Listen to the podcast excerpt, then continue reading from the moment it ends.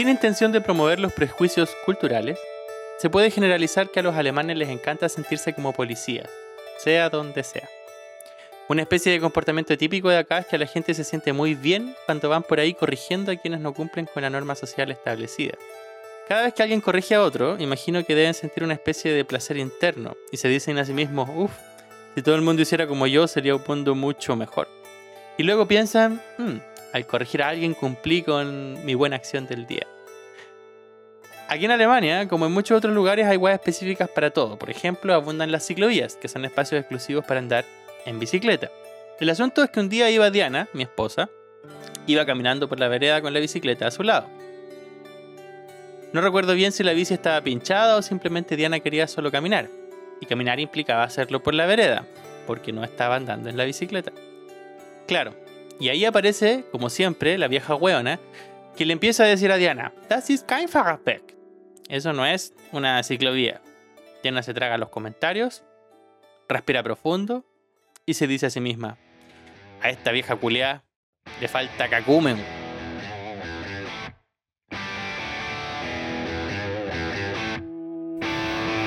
Bienvenidos a un nuevo capítulo de Conocer Kakuma.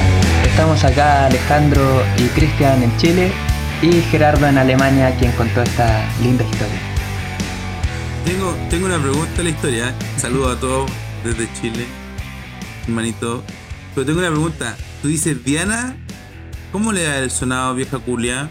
A ver, dilo a cómo hubiese sonado.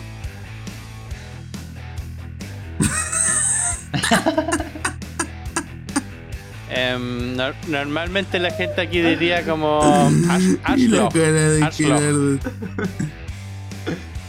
¿Ah? Ashlo. Vieja culiá es como. Pero no, entonces no Ah, dijo vieja Ashloch. culia. Es como. Sí, porque la palabra Ashloch signi- viene como de. Ash como es como el. El, culo o el, el ano, digamos, y Loch es hoyo. Entonces, es como el hoyo del ano, ¿ves? Es la. Pero no, no dijo vieja culia.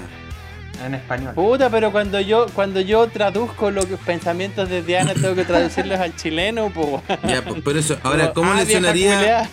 ella diciendo vieja culia? Ah, tú decís que ella diga como chileno. Eh, esa. Eh, no sé cómo lo diría, Vamos, tú puedes, Gerardo. Diría vieja culiada, como sería más eh, protocolar al decirlo. Sí. El, el asu- el asunto es ese, que hay mucha gente se cree en policías, weón, se creen como dueños de la verdad, de la norma, y a veces hay gente que simplemente no entiende el sentido de las normas. Y- Igual es cuático eso porque pueden pasar un día entero discutiendo una weá que es súper irrele- irrelevante, así como que era cosa de, de hacerlo nomás. Sí, es como. Bueno, es cultural. Por eso yo no, yo no quiero decir que, que toda Alemania sea como la wea. Solo son algunos aspectos donde yo veo que la gente no tiene mucho cacumen. Por eso es que presenté esta historia.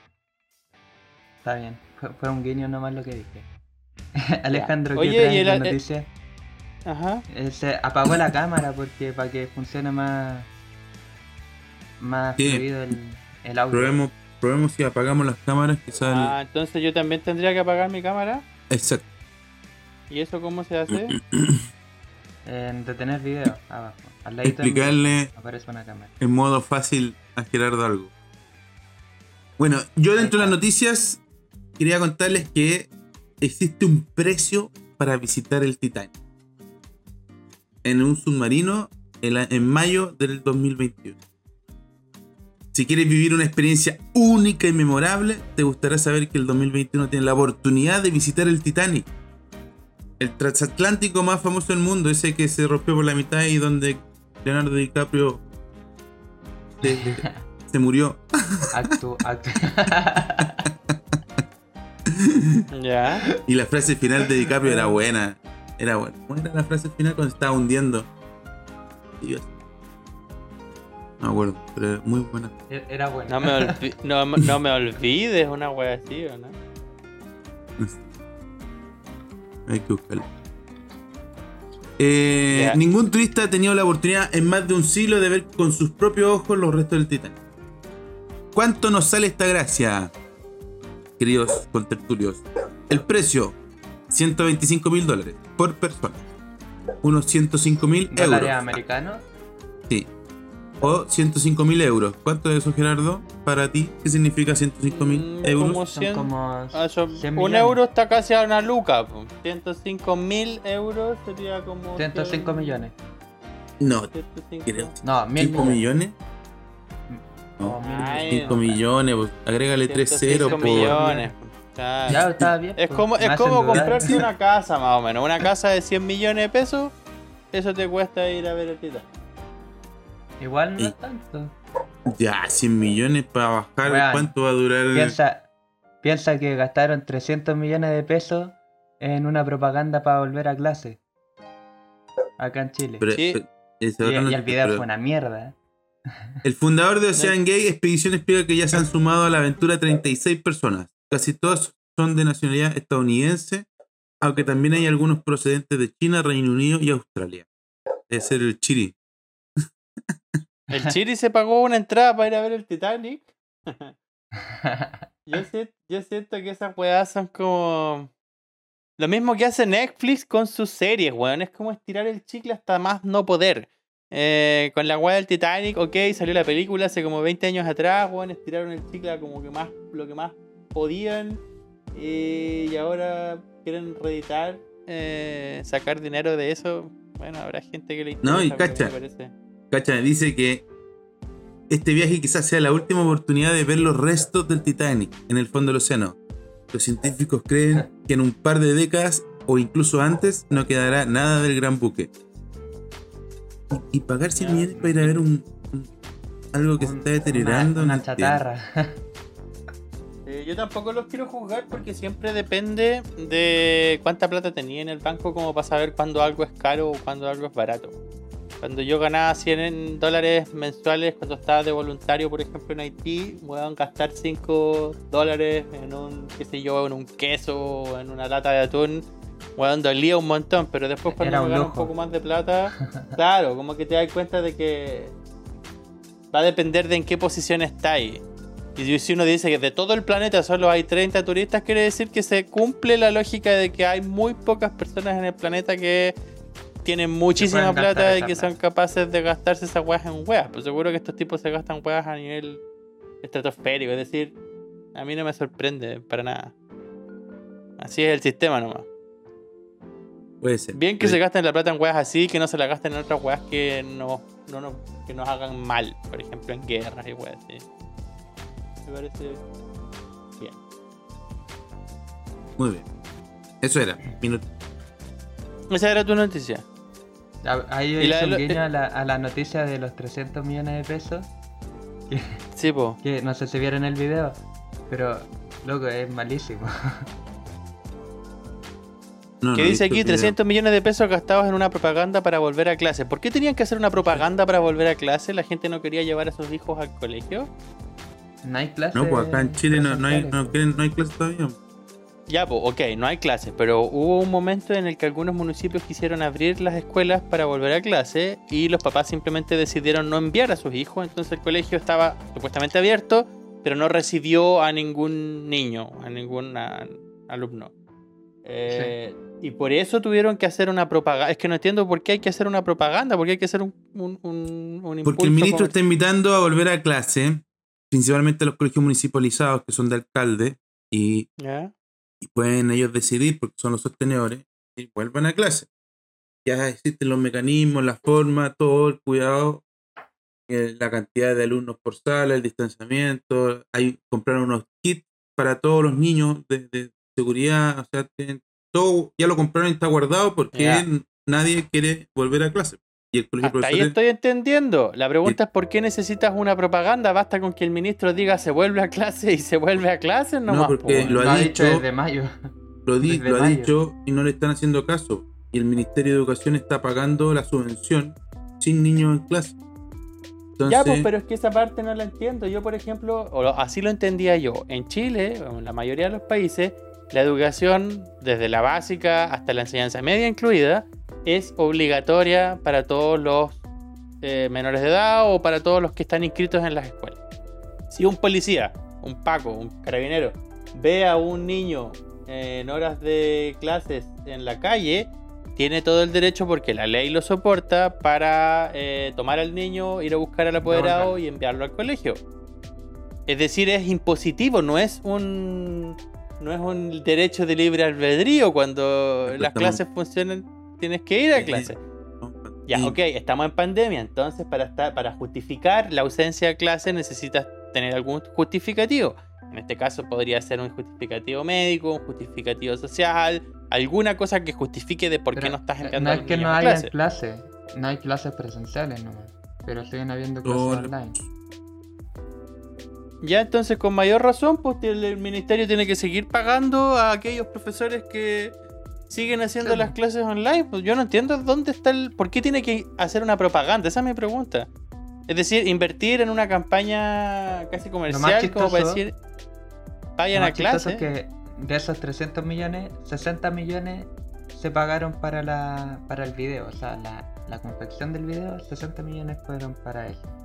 Ah, ahora entiendo el tema. Estaban enojados con la canción que ocuparon también. Ay, ocuparon, de hecho, el ocuparon la canción de Resistiré. Sí. Y el dúo dinámico también le escribió por Twitter diciendo así como, oye, ¿qué onda? Como que no nos pidieron derechos de autor. Está bueno. No, está malísimo. Nosotros estamos en la U. no, yo no lo he visto el video, tendría que verlo. Aprenderé.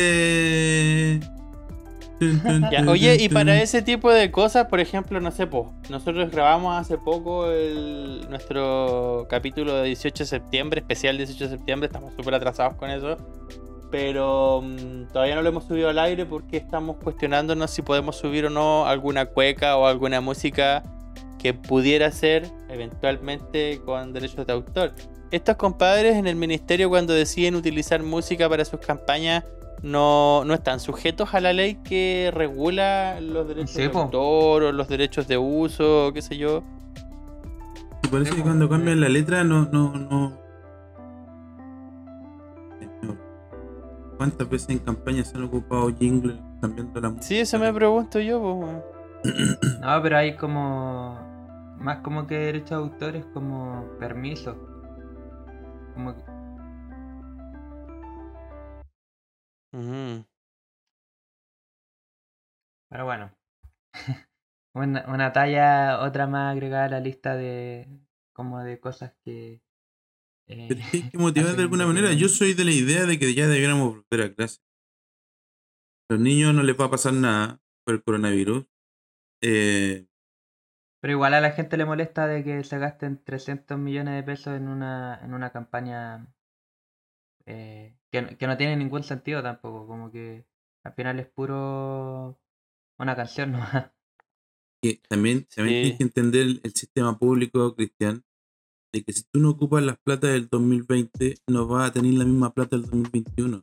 entonces, entonces eh, quizás tenían plata para temas comunicacionales eh, y por eso tienen, tienen, que hacerles como yo en mi pega.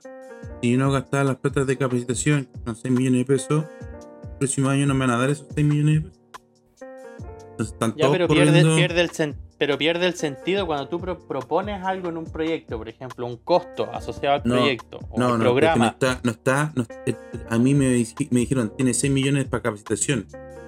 Ese es el presupuesto. Ahora, ¿qué, ¿en qué capacitación ocupa esos 6 millones? Decisión yo lo voy a ver en el año. Lo mismo en, ya, ya, pero mi, punto, mi punto es, eh, mi punto es, tú dices, yo soy el, el, encargado de decidir si hago o no alguna capacitación. No, no, no. Y en la medida en que las haga, espérate, en la medida en que las haga, entonces se justifican esos 6 millones. y por ende, en el presupuesto del próximo año también voy a recibir esos nuevos 6 millones. Exacto. Podría disminuir o podría aumentar dependiendo de la demanda o de la, qué sé yo, de la necesidad. Mi punto es, pierde el sentido cuando alguien va a terminar un año y se da cuenta al final, mierda, no he gastado la plata en esta publicidad, entonces me pongo a inventar cualquier weá para justificar que el próximo año reciba yo esa plata. Eso es ridículo. No, porque quizá eh, esa plata de comunicación sin pandemia la tenían pensada en otra cosa y dijeron ya, hagamos algo para incentivar o motivar a que los apoderados lleven a sus niños al colegio. y igual, ese video. igual suena a robo Igual suena robo que le pagué a alguien 60 millones por hacer un video. Al final, Ya, hecho no, eh, no lo sabemos, porque Pero es detrás que de un tampoco, video... exacto, tú no Ah, sabes lo que. Detrás de un video hay una productora, weón, hay permisos, hay... Aparte, hay que de entender, es que, es que, es que mira, mira el video. Cristian, no, mira el video y vaya, vaya a decir, quizás nos valen 60 millones. Cristian, Cristian, Sí, te escucho, te escucho. todo en lo público se hace por mercado público. Esto está en el, en el mercado público, la licitación, y todo lo que está en lo público siempre es más caro. Siempre. Se demora seis meses en licitarse. Te apuesto que Sí, esto, yo- es- esto está arriba y está toda la información. Sí, yo yo no, no, no me cuestionaría tanto el monto, porque al final 60 millones, 70, 80, 100 millones, em, uno no lo logra dimensionar eh, en la medida de cuánto cuesta un proyecto. Yo cuando trabajaba en Techo, en techo Haití, eh, también, pues bueno, en- por mis manos pasaban 200 mil dólares, 400 mil dólares, 500 mil dólares. Bueno, en un año era capaz de administrar presupuestos de 2 millones de dólares weá que yo en mi vida antes había hecho y gestionado y era necesario eh, ser súper riguroso en cada una de las etapas, pero al final los montos se vuelven un poco inasibles cuando tienen demasiados ceros. weón. Es como... Siento que no... Que no es tema de, de crítica a no ser que seas un contador auditor y quieras analizar peso a peso en qué se gastó la plata. Yo creo que aquí el punto no es ese, el punto es que se necesita de hacer una propaganda eh, un comercial, digamos, para que la gente vuelva a clase, me parece eh, irrisorio si eso responde. No creo A tener buen oído, a cómo no creo que por un comercial van a volver a clase. Es un Es incentivo, una punto, motivación. ¿Para qué? eh, es un mo- Yo una me acuerdo que han salido unas, camp- unas campañas, weón, tan ridículas. Esas campañas, por ejemplo, del dedito arriba que cantaban. O, o ¿cómo era el otro? El, el piensa positivo. Habían unas weas de. bueno. Creo que es parte de la asertividad que tiene el gobierno en su gestión.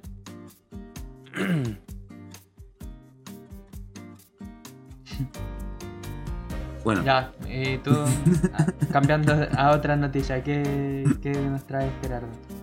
Y con esto yo creo que pasamos al siguiente bloque, ¿no? Sí, y yo no tengo ninguna noticia. Una- Una sola, una sola noticia, bueno, en realidad tenía tres noticias, pero una que me llamó harto la atención es que, eh, a propósito de que estamos subiendo ahora los capítulos a Spotify, eh, un compadre de Spotify, un funcionario de Spotify, logró eh, hacer funcionar una Atari 600 de hace 37 años atrás para escuchar música en Spotify. Me pareció bacán porque es como el compadre pescó un aparato de hace 40 años, lo ajustó, hizo los cálculos necesarios, los ajustes necesarios para que entrara al internet, para que pasara de no sé cuántos bits tenemos ahora en tecnología a una weá de 8 bits probablemente. Eh, totalmente inútil, pero hacer funcionar un Atari de esa época para escuchar Spotify al día de hoy es un- una weá bacán. Yo me acuerdo de ese Atari. Sí, po, cuando lo jugaba ahí en la casa del Pablo. po. Yo estaba ahí también. po. Qué antiguo.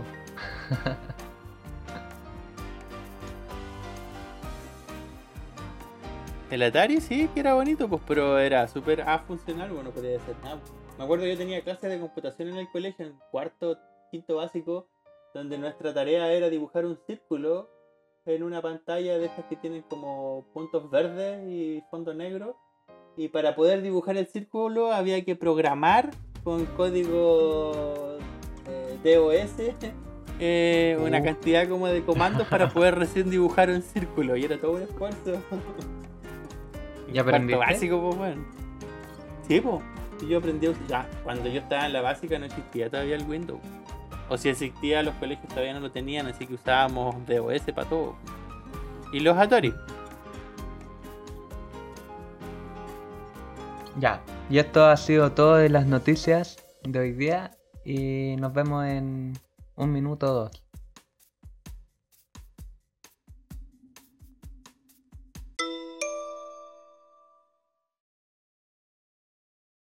¿Sabías que esos puntitos de colores cuando te frotas los ojos se llaman fosfeno?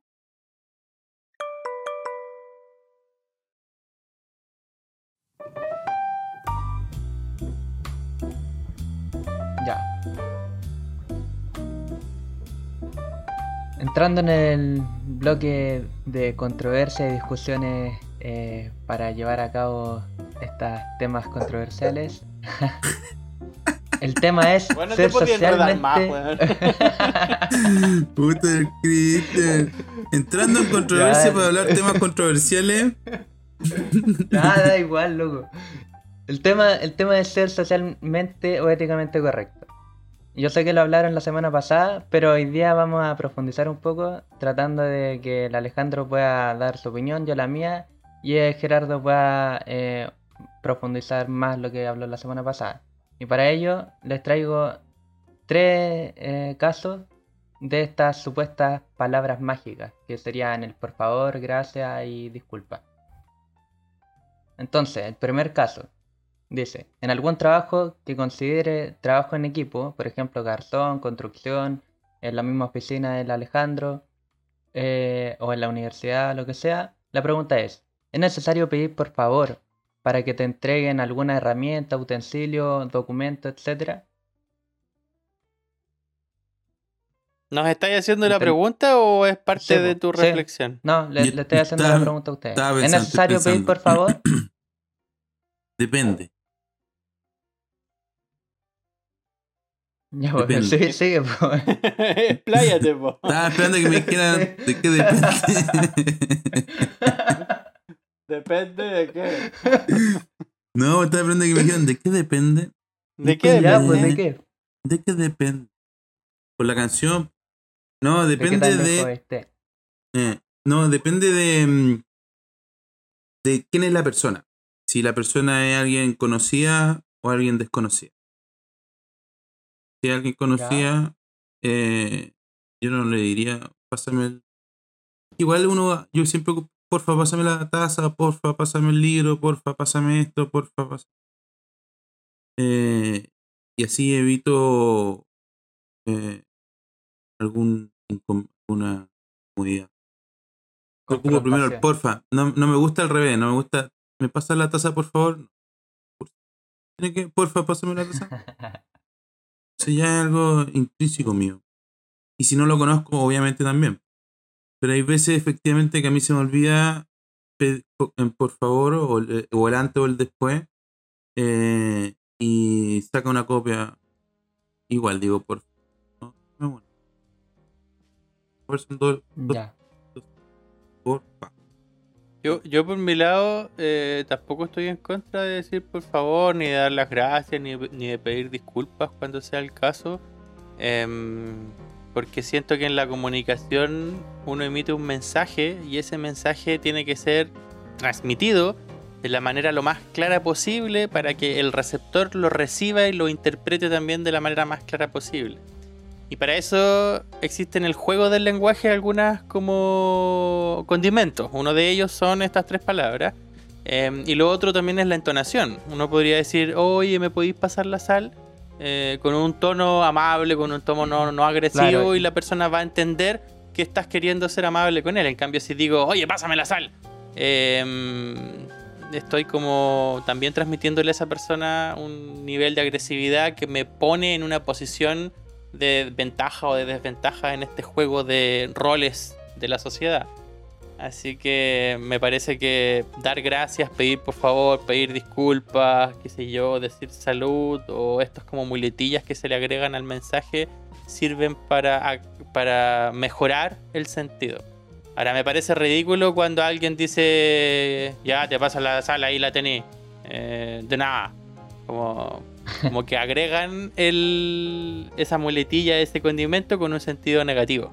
Como ya, gracias. Igual quería, igual quería compartir eso, como de repente me ha pasado de que te dicen así como, oye, pásame la, no sé, el martillo, y como que después se acuerdan y dicen, porfa, como que es como súper impositivo, y después al final viene como la parte como de Claro. es que puedes pasármelo o no, pero ya es como que ya la imposición ya está hecha. O, o también me ha pasado un montón de veces a propósito también del, del de la historia del comienzo. Una vez estaba pasando por al lado de una verdulería con Samuel, yo iba con él en el coche.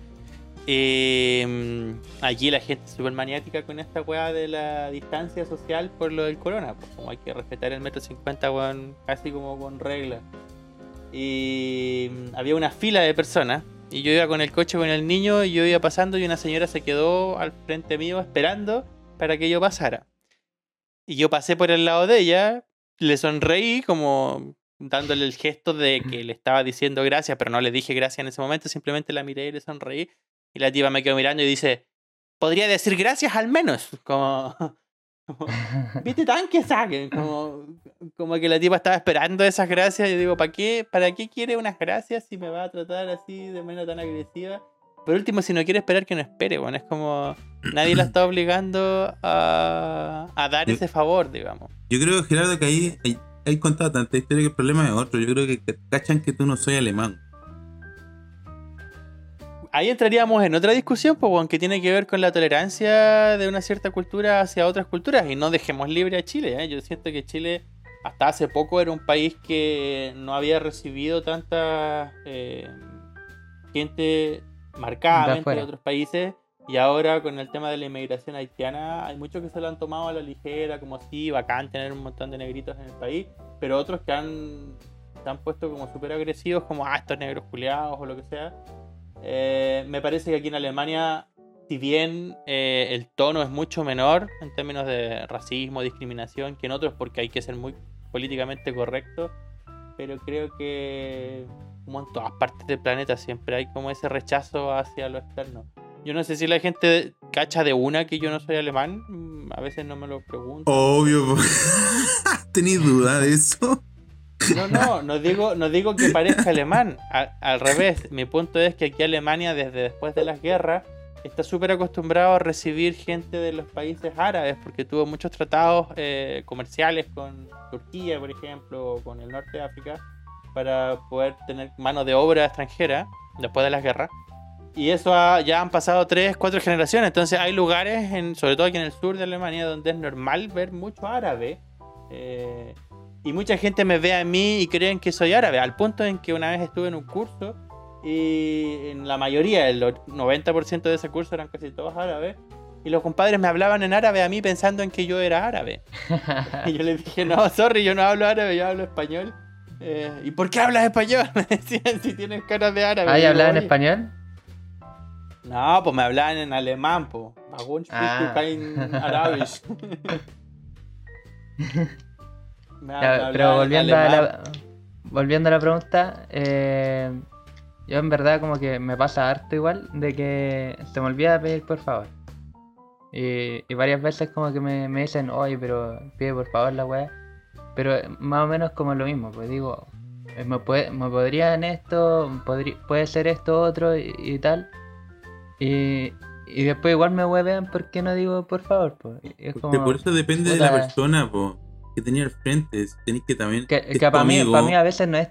Es que para mí a veces, por ejemplo, en, en la pega, por ejemplo, ahora estoy trabajando en la. eh, haciendo unas Eh, cabañas. No conocía a nadie. Eh, Tenés que pedir por favor. po. No, no conozco a nadie, pero. Pero de repente hay cosas así como, no sé. Está el mar- estoy en la escalera y el martillo está abajo y está al lado de la persona y es como, oye, eh, Pablo, ¿me voy a pasar el martillo? Porfa. No te cuesta casi nada decir porfa. No, no, no cuesta nada, pero si ya estoy pidiendo todo el día o te, o te están pidiendo todo el día cosas, eh, como que es una palabra además, como que es más práctico solo pedir nomás, si ya está en el contexto de, de que están todos pidiéndose cosas, entonces como estar diciendo porfa, porfa, porfa todo el rato es como... No sé.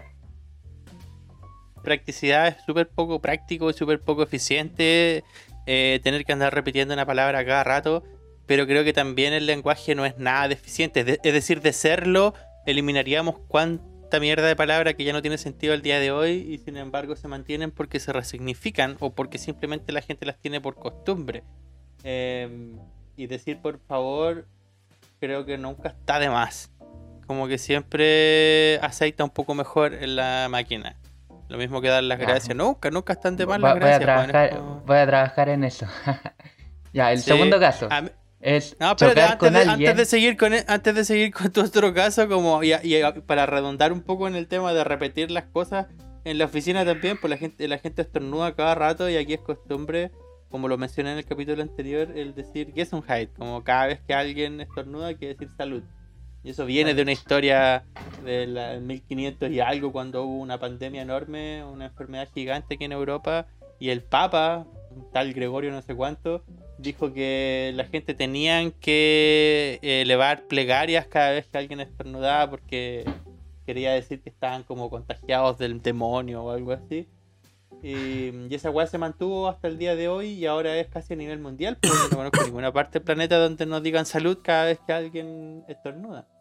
O bendición, como se dice en inglés, como bless you o algo así. Blessed, blessed. Ujú. Así que Ya, entonces- la cultura nomás. Sí, obvio. Pero que- quedan como arraigados. Ya, el segundo caso es chocar con alguien en la calle, ya sea por culpa tuya o la del otro. ¿Quién debería pedir disculpas? Y el segundo, ¿por qué pedir disculpas? Porque chocaste, po. ¿Por qué hay que pedir disculpas? Ya, pero ¿y quién debería pedirla? ¿Tú o, o el que te chocó? Depende, po. Aquí en Alemania la gente anda por la derecha, po. Así que es re poca- son pocas las veces que alguien choca con alguien. Eh, porque está como bien claro de que tú andáis por la derecha, ya sea en las escaleras mecánicas o en las veredas o en lo que sea. Pero si llegase a darse el caso, eh, las dos personas se quedan mirando, ambos se piden disculpas, se ve que ahí no hay ningún tipo de conflicto más y se continúa la vida nomás, po. Como pedir disculpas, si lo dicen los dos al mismo tiempo no pasa nada. Mm. Puta, no Ahora, sé, si, acá si tú ves que la otra persona fue culpable y, ya, pero alguien veamos, veamos qué dice el Cristian. Veamos. Es que, Sí, es que bueno. acá, es que, es que acá igual es como, no sé, me acuerdo cuando estaba en, en la escuela o, o iba a Valpo a estudiar, si te chocaba alguien, era como, ni siquiera pedían disculpas, es como, fíjate dónde caminás, agilado, embarado, o la, o la weá que sea, es como, Puta, la ¿Cómo tan generación po? Cristian. ¿Qué onda, Cristian? Yo no, no creo que sea solo un tema generacional, sino territorial. no, también. sí, era, era territorial, Este weón se manejaba por ahí. Ah, ¿Dónde estudiaste? En la escuela de tripulantes. Bueno, la, la tripulantes. escuela tripulante, pues weón. Eh, oh, qué guapo, solo mm. Había que sobrevivir. Sí, había que sobrevivir. Sí, onda, onda, poco más te sacaban la cuchilla. No, pero en, en general como que ha pasado así y he visto cuando a alguien le chocan, es como que en vez de pedir disculpas, como que tiran la choreada y es como... Fíjate, pues weón. Ah, pues yo también lo he hecho. Yo también he echado la choreada. Obviamente, pues si un tipo me ¿Por choca, qué? Con- si un tipo me pega, yo obviamente voy a echar la choreada. Pero si yo veo Ahora- que fue sin querer, es por eso, es que muchas cosas dependen. Tú estás ahí de repente en una, en un- en una, en una fiesta bailando y alguien te, te empuja. Veo si fue en un contexto de donde él se, me, me empujó eh, sin intención o podría haberme empujado con intención. Eso se observa. Pueden mirar. Ya, pero el problema, el problema que tú ponías ahí es que, claro, uno puede observarlo. Si es que tuviste el tiempo y fuiste atento y tenés como los cinco sentidos bien puestos, pero muchas O, veces o la que- rapidez que... la otra persona te dice disculpa. Si la otra También. persona te dice disculpa rápido, entonces ahí te das cuenta que fue intencional. Pero, pero igual en una fiesta Oh, sin intención. se dé cuenta que te chocó, pues. ¿Ah? En una fiesta puede que ni se dio cuenta de que te chocó. Como Por eso, pues, y pidió su al tiro. y- Por eso, y No, pide pues, disculpas pues, pero haya yo lo estado que voy- volada bailando y, y- y te haya chocado y no se haya dado cuenta que te chocó. Por eso, pidió Y disculpas ahí también entra como un tema como anterior, cuando hablaron de, no me acuerdo si Gerardo con el Chiri hablaron y la Alicia, de como la interpretación de, de como, a ver si es que te entienden, como, a veces Claro, ese es mi ahí un va mi punto, porque puede que alguien haya malinterpretado el mensaje simplemente. po.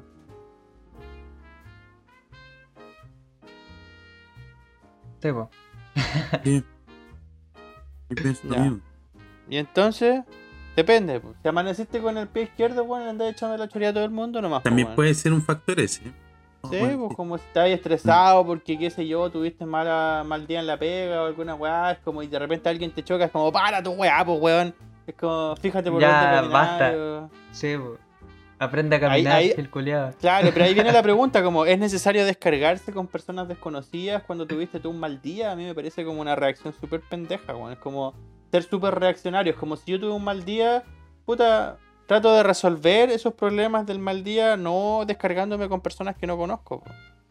Y ni siquiera con las personas que conozco, no tengo que llegar a la casa a descargarme con mi hijo, por ejemplo. Es como hacer- eso es ser como no, no maduro, digamos, no consciente. Sí. Ya, y Pero a veces pasa. El último, el último caso, que un poco lo adelantó Jera con la señora que, que, que pidió que le diera gracias, era de cuando alguien te ayuda o tú ayudas a alguien, espera a que te den las gracias y o das gracias por esa ayuda. Es decir, Sí, si ayudas a alguien, esperáis a que te den gracias. Claro. ¿Sí? Obvio, ¿o no? No, Me- o sea, depende de, me- ahí depende de lo que está ayudando. po. Me asusta, Ahí- me asusta el Cristian. No, no, no. No, No, digo, yo, entiendo al Cristian. ¿quiénes Yo creo que el Cristian podría ayudar a alguien. No, digo, digo, si ayudo a alguien, a veces no, no espero eh, un gracias ni nada. Es como, Ah, yo nunca como espero un gracias. solamente por, por, por voluntad. Yo Pero hay veces que gracias. sí ayudo a, a, a quien sea y mínimo espero un gracias. Es como, bueno, como que gasté tiempo de, de mi tiempo para ayudarte y, y como que no vale, es como, bueno, ¿qué pasa? A mí lo que me parece un poco. sí, a mí lo que me parece un poco contradictorio es cuando alguien dice como. eh, porque me acuerdo que había un artículo de la ley de Scout que era así como sirvo sin esperar recompensa. Eh, Claro. Y yo me lo, me lo mastiqué harta esa ley o ese artículo y decía, no, no puede ser, weón. Que alguien quiera hacer algo sin esperar recompensa, porque al final, claro, la recompensa puede ser monetaria, puede ser un gracias, puede ser un gesto, yo creo que da lo mismo. El tema es que siempre, de alguna manera, estoy esperando una recompensa, quizás no en el momento, pero en, el momen- en la medida en que yo ayude a otros, también estoy esperando que cuando yo esté en esa misma situación, eh, también me ayuden. Aunque ni, ni siquiera sean las mismas personas, es como un, un- concepto de cómo yo entiendo la sociedad. ¿Cachai? Y, mm, y ahí puede ser frustrante cuando tú ayudaste un montón, diste mucho de ti, qué sé yo, te apasionaste por mejorar el mundo y después cuando tú estás en esa situación, nadie se levantó, nadie hizo nada. em, y eso te pega como en la espalda, ¿cachai? Como que te abre los ojos y decís, bueno, este mundo es como la wea. o no, po.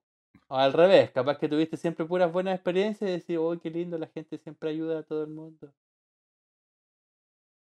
Sí, puede ser. Pero ahí va tu pregunta un poco, ¿no? Como, Sí, como po, que la va- vieja va está eso, esperando. como- Claro. Sí, pues como que al final, al final te ofrece ayuda y después te trata como el hoyo porque no le dijiste gracias. Como... Claro, pero eso sería como muy reaccionario, es como...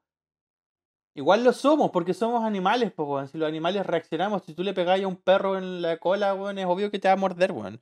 Como reacciona frente a un acto. Yo creo que con nosotros pasa lo mismo. Si bien no vamos a andar mordiendo a la gente, pero reaccionamos frente al humor, weón, a la psicología, al mensaje de la palabra, qué sé yo, a los gestos, a los tonos de voces, incluso al cómo te miren. Hay gente que dice, ay, que me andáis mirando feo. ¿Qué significa esa weá de mirar feo? Ya no- Tener los ojos medio cerrados y las cejas un poco para abajo. Sí, y- cierto, es como no me mirís feo, como weón, que podéis Ca- mirar lindo, que mirar tiene las feo. cejas juntas, pues. Claro, claro. no sé, siento que. No sé, Ya, yo pienso que voy a dar eh, gracias siempre, porque no me cuesta, es algo gratuito. Y no voy a esperar la gracia de nadie, porque nunca la pido. Oh. Pero decís de nada cuando te dan gracias. ¿Ah? ¿Dices de nada cuando te dan las gracias? Depende la aceptáis, sí. De- es que, Eh, que depende. sí, obvio, pues. obvio que me tenéis que dar las gracias. No, depende de la, de la otra persona. Si una persona de la edad de mis papás, obviamente que voy a decir de nada. ¿Y qué, ¿Y qué significa eso de decir de nada? Es como, como no me costó nada hacerlo, ¿no? Es como, Como era en, en o inglés, solo cortesía, falsa the modestia. welcome. claro, Thank you. welcome, como bienvenido. Sí, cuando uno dice dice por favor. Acá cuando la gente dice danke, el otro responde vite. Y el vite también es por favor. Eh, a mí me gustaba cuando yo era chico y alguien me decía gracias y yo le decía no hay de qué. Tono más de papa. Como, como Chespirito. no hay de qué. No hay de qué, eso más de papa. Sí. Pero es como. Qué bueno. ¿Ah? Está bueno. Eso es para la gente más vieja nomás, po. ¿Tú no, tú no viste los caquitos de Chespirito? No. ya, bo. Y gracias. Una palabra que poco me gusta, así que pasemos al siguiente bloque. ¿Ah, sí? Ya no- nos pasaste al siguiente bloque nomás sin chuni. Sí. Sí. Ya, pues, démosle nomás entonces. Dale.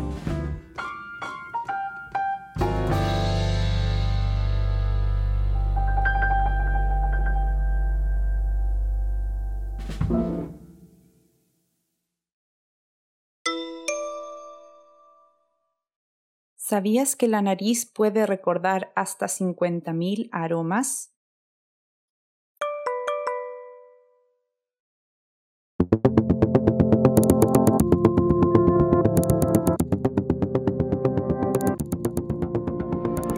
Comienzo el segundo bloque. Este es el bloque de divulgación de conocimiento.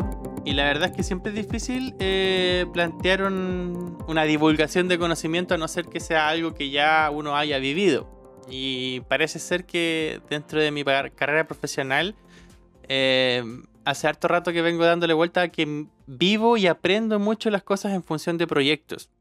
Em, y por eso me cuesta un montón aprenderme cosas de memoria o qué sé yo, repetir como loro, porque son metodologías que tienen otra forma de enfrentarse. En cambio, enfrentar para mí los proyectos es más fácil. Y una vez estaba leyendo a un tipo que se llama William Glas- Glasser, que dice que existen diferentes niveles para aprender algo. Ya sea leyendo, leyendo uno aprende un 10%, escuchando un 20%, viendo un 30%, escuchando y viendo un 50%, discutiendo con otros, lo que estamos haciendo ahora, uno aprende un 70%, por eso las discusiones son como de mucho aprendizaje. Haciendo las cosas por ti mismo, eh, uno aprende un 80%. Enseñando, que vendría a ser más o menos lo que estamos haciendo ahora, enseñar algo, uno aprende un 90%. Y descubriendo un 95%. Cuando uno descubre algo nuevo, por ejemplo, si los niños, qué sé yo, descubren un insecto y quieren aprender de cómo se mueven, eso es un 95%. Pero cuando se aborda un proyecto, y de manera lógica y sistemática, normalmente uno se enfrenta a los más altos niveles de aprendizaje. Son casi un 100%. Es decir, lo que tú aprendas en un proyecto es puro aprendizaje. Eh, es por ello que hoy hablaremos de cómo realizar un proyecto paso a paso. Da igual qué tipo de proyecto. Así que les hago a ustedes la pregunta. Eh, cuando uno comienza un proyecto, incluido este, por ejemplo, el podcast, em, ¿cuál sería la importancia o el primer paso en términos de declarar un proyecto? Como que, que- ¿cuál- ¿Qué piensan ustedes? ¿Cuál sería el primer paso de un proyecto o la primera, la primera iniciativa de, de un proyecto? Cristian. Eh, yo creo que primero tener como la finalidad de para qué estáis haciendo el proyecto o por qué lo empezáis. O si no, no tendría sentido empezar algo sin saber para qué lo estáis empezando. ¿El Ale? No, saber los objetivos del proyecto. ¿Para dónde va? ¿Qué es lo que, qué es lo que busca? ¿Qué es lo que quiere? Claro, eso me parece una pregunta súper asertiva. Cuando uno comienza un proyecto, lo primero es establecer los objetivos del proyecto. Y en términos de lógica, existen objetivos generales, objetivos específicos, eh, hay metodologías que hablan del marco lógico, por ejemplo, etcétera, pero no vamos a hablar mucho de eso, sino en términos generales como cada objetivo del proyecto tiene que ser un, un objetivo medible, primero, tiene que ser que apunte hacia una respuesta y que se pueda evaluar su impacto cada vez que yo me pongo un objetivo. Si mi objetivo, por ejemplo, en el podcast es em, lograr que nos conectemos más entre nuestras redes que dejamos, o que en este caso yo dejé en Chile, eh, entonces tendría que ser medible. Bueno, a, partir del podcast, desde que se realiza, cuánta gente realmente se ha vuelto a conectar, cuánta gente me vuelve a escuchar, eh, cuál es el impacto que te está generando, etcétera. Como tienen que ser objetivos completamente realizables y medibles. Así que siento que ese es como el primer punto a la hora de emprender un proyecto. Lo segundo, cuando uno ya tiene el objetivo más o menos claro, em, viene un concepto que se llama ciclo o vida de un proyecto. ¿Cuáles serían según ustedes las principales fases? ¿De qué? Eh, del ciclo de proyecto. Para mí, y me lo han repetido toda la carrera, es como la primera fase es como de empatizar y, y investigación del, de, de- del, o sea, del proyecto que estamos planteando. Después viene como definir el eh, problema, o sea, o la, o la idea, el, el proyecto, y después viene como ya idearlo, así como ya más diseñado, y después viene toda la fase de prototipo, iterar una y otra vez hasta que aparezca algo así como más o menos bien definido, y después viene la prueba, que sería como decir, ya, probémoslo con gente, con usuarios, y si no resulta, volvemos pasos atrás y así. Y siento, siento que te faltó uno, Gerardo. ¿eh? No, lo, no sé si en el, en el caso tuyo no lo ocupáis, pero Pero, pero, ¿qué me faltó uno si yo todavía no he explicado nada? Pues, ¿de qué me estás hablando? Habla, dime tú. no, porque yo voy a leer lo que está en la pauta, pues. Ya, pues, pero eh, en la, aquí en la pauta hay una parte que dice pregunta a ustedes. Yo les pregunto a ustedes Ah, qué me tengo que ir a la ciclo. pregunta, no a la aclaración. Ah, en aclaración. qué weón. Di cuál es el ciclo, si ya- sabemos cuál es el ciclo. Yo lo que estoy diciendo es que te falta uno y te falta también algo que, que ocupamos mucho, que es como el círculo virtuoso. de- de- de- que no quiero decirlo, pero dilo de alguna... alguna dilo por... Pero ¿por qué no lo queréis decir? Dime Pero tú, dilo, ¿qué entiendes por ciclo de de, tu de lado, proyecto y cuáles la según tú son las fases? Po? No, porque ahí igual, porque yo- está bien eso, si identificación, diseño, ejecución y evaluación.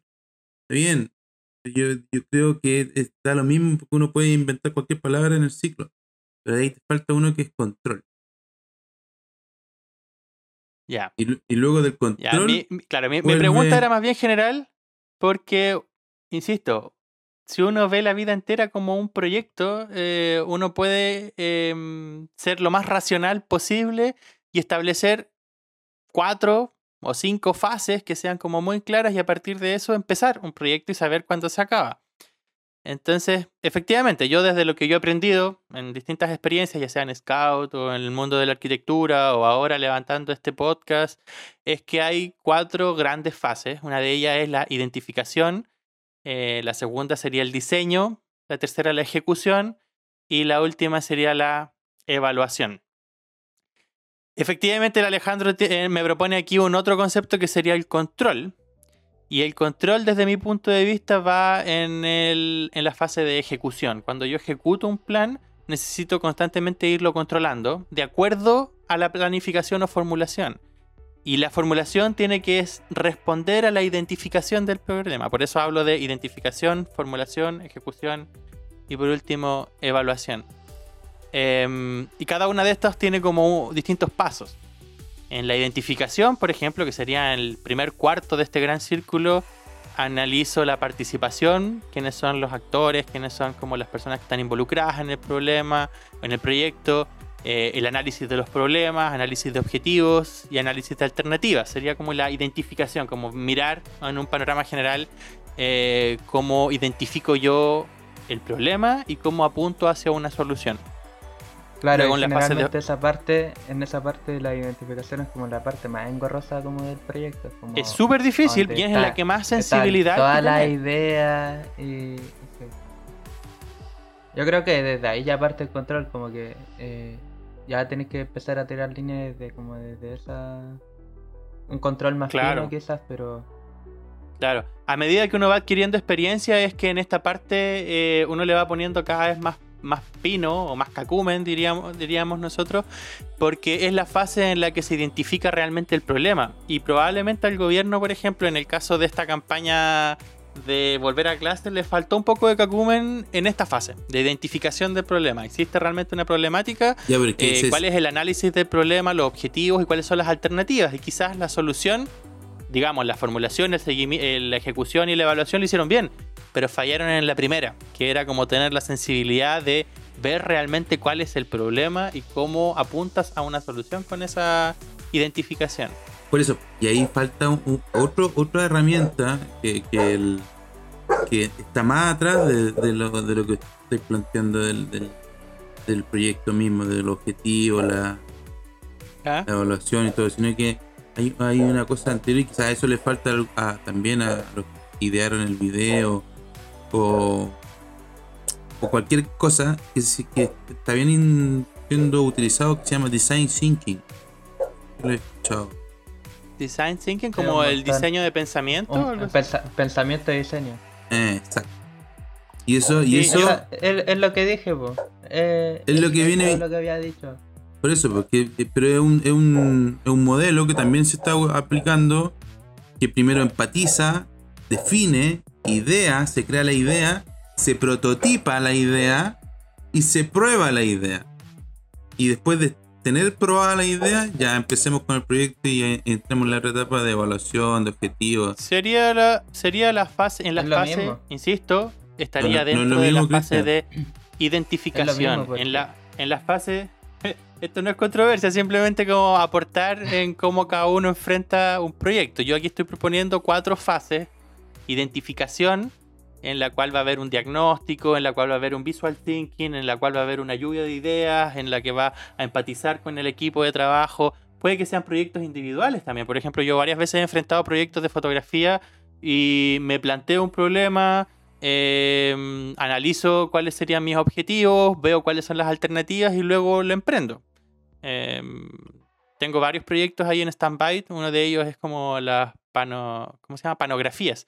Como juntar distintas imágenes eh, de Friburgo y luego en el futuro, si es que se puede llegar a hacer una exposición de ello. Pero el punto es que la primera fase es identificar el problema, la identificación. Ahí están los diagnósticos, qué sé yo. Un médico, por ejemplo, cuando ve una enfermedad, lo primero que hace es identificar el problema. Es como, luego de que ya lo tiene identificado, viene la formulación. ¿Cuál sería el tratamiento en el caso de los médicos? ¿O cuál sería la solución de diseño en el caso del Cristian? ¿O cuál sería la solución política en el caso de Alejandro? ¿Cuál sería la solución arquitectónica en el caso mío?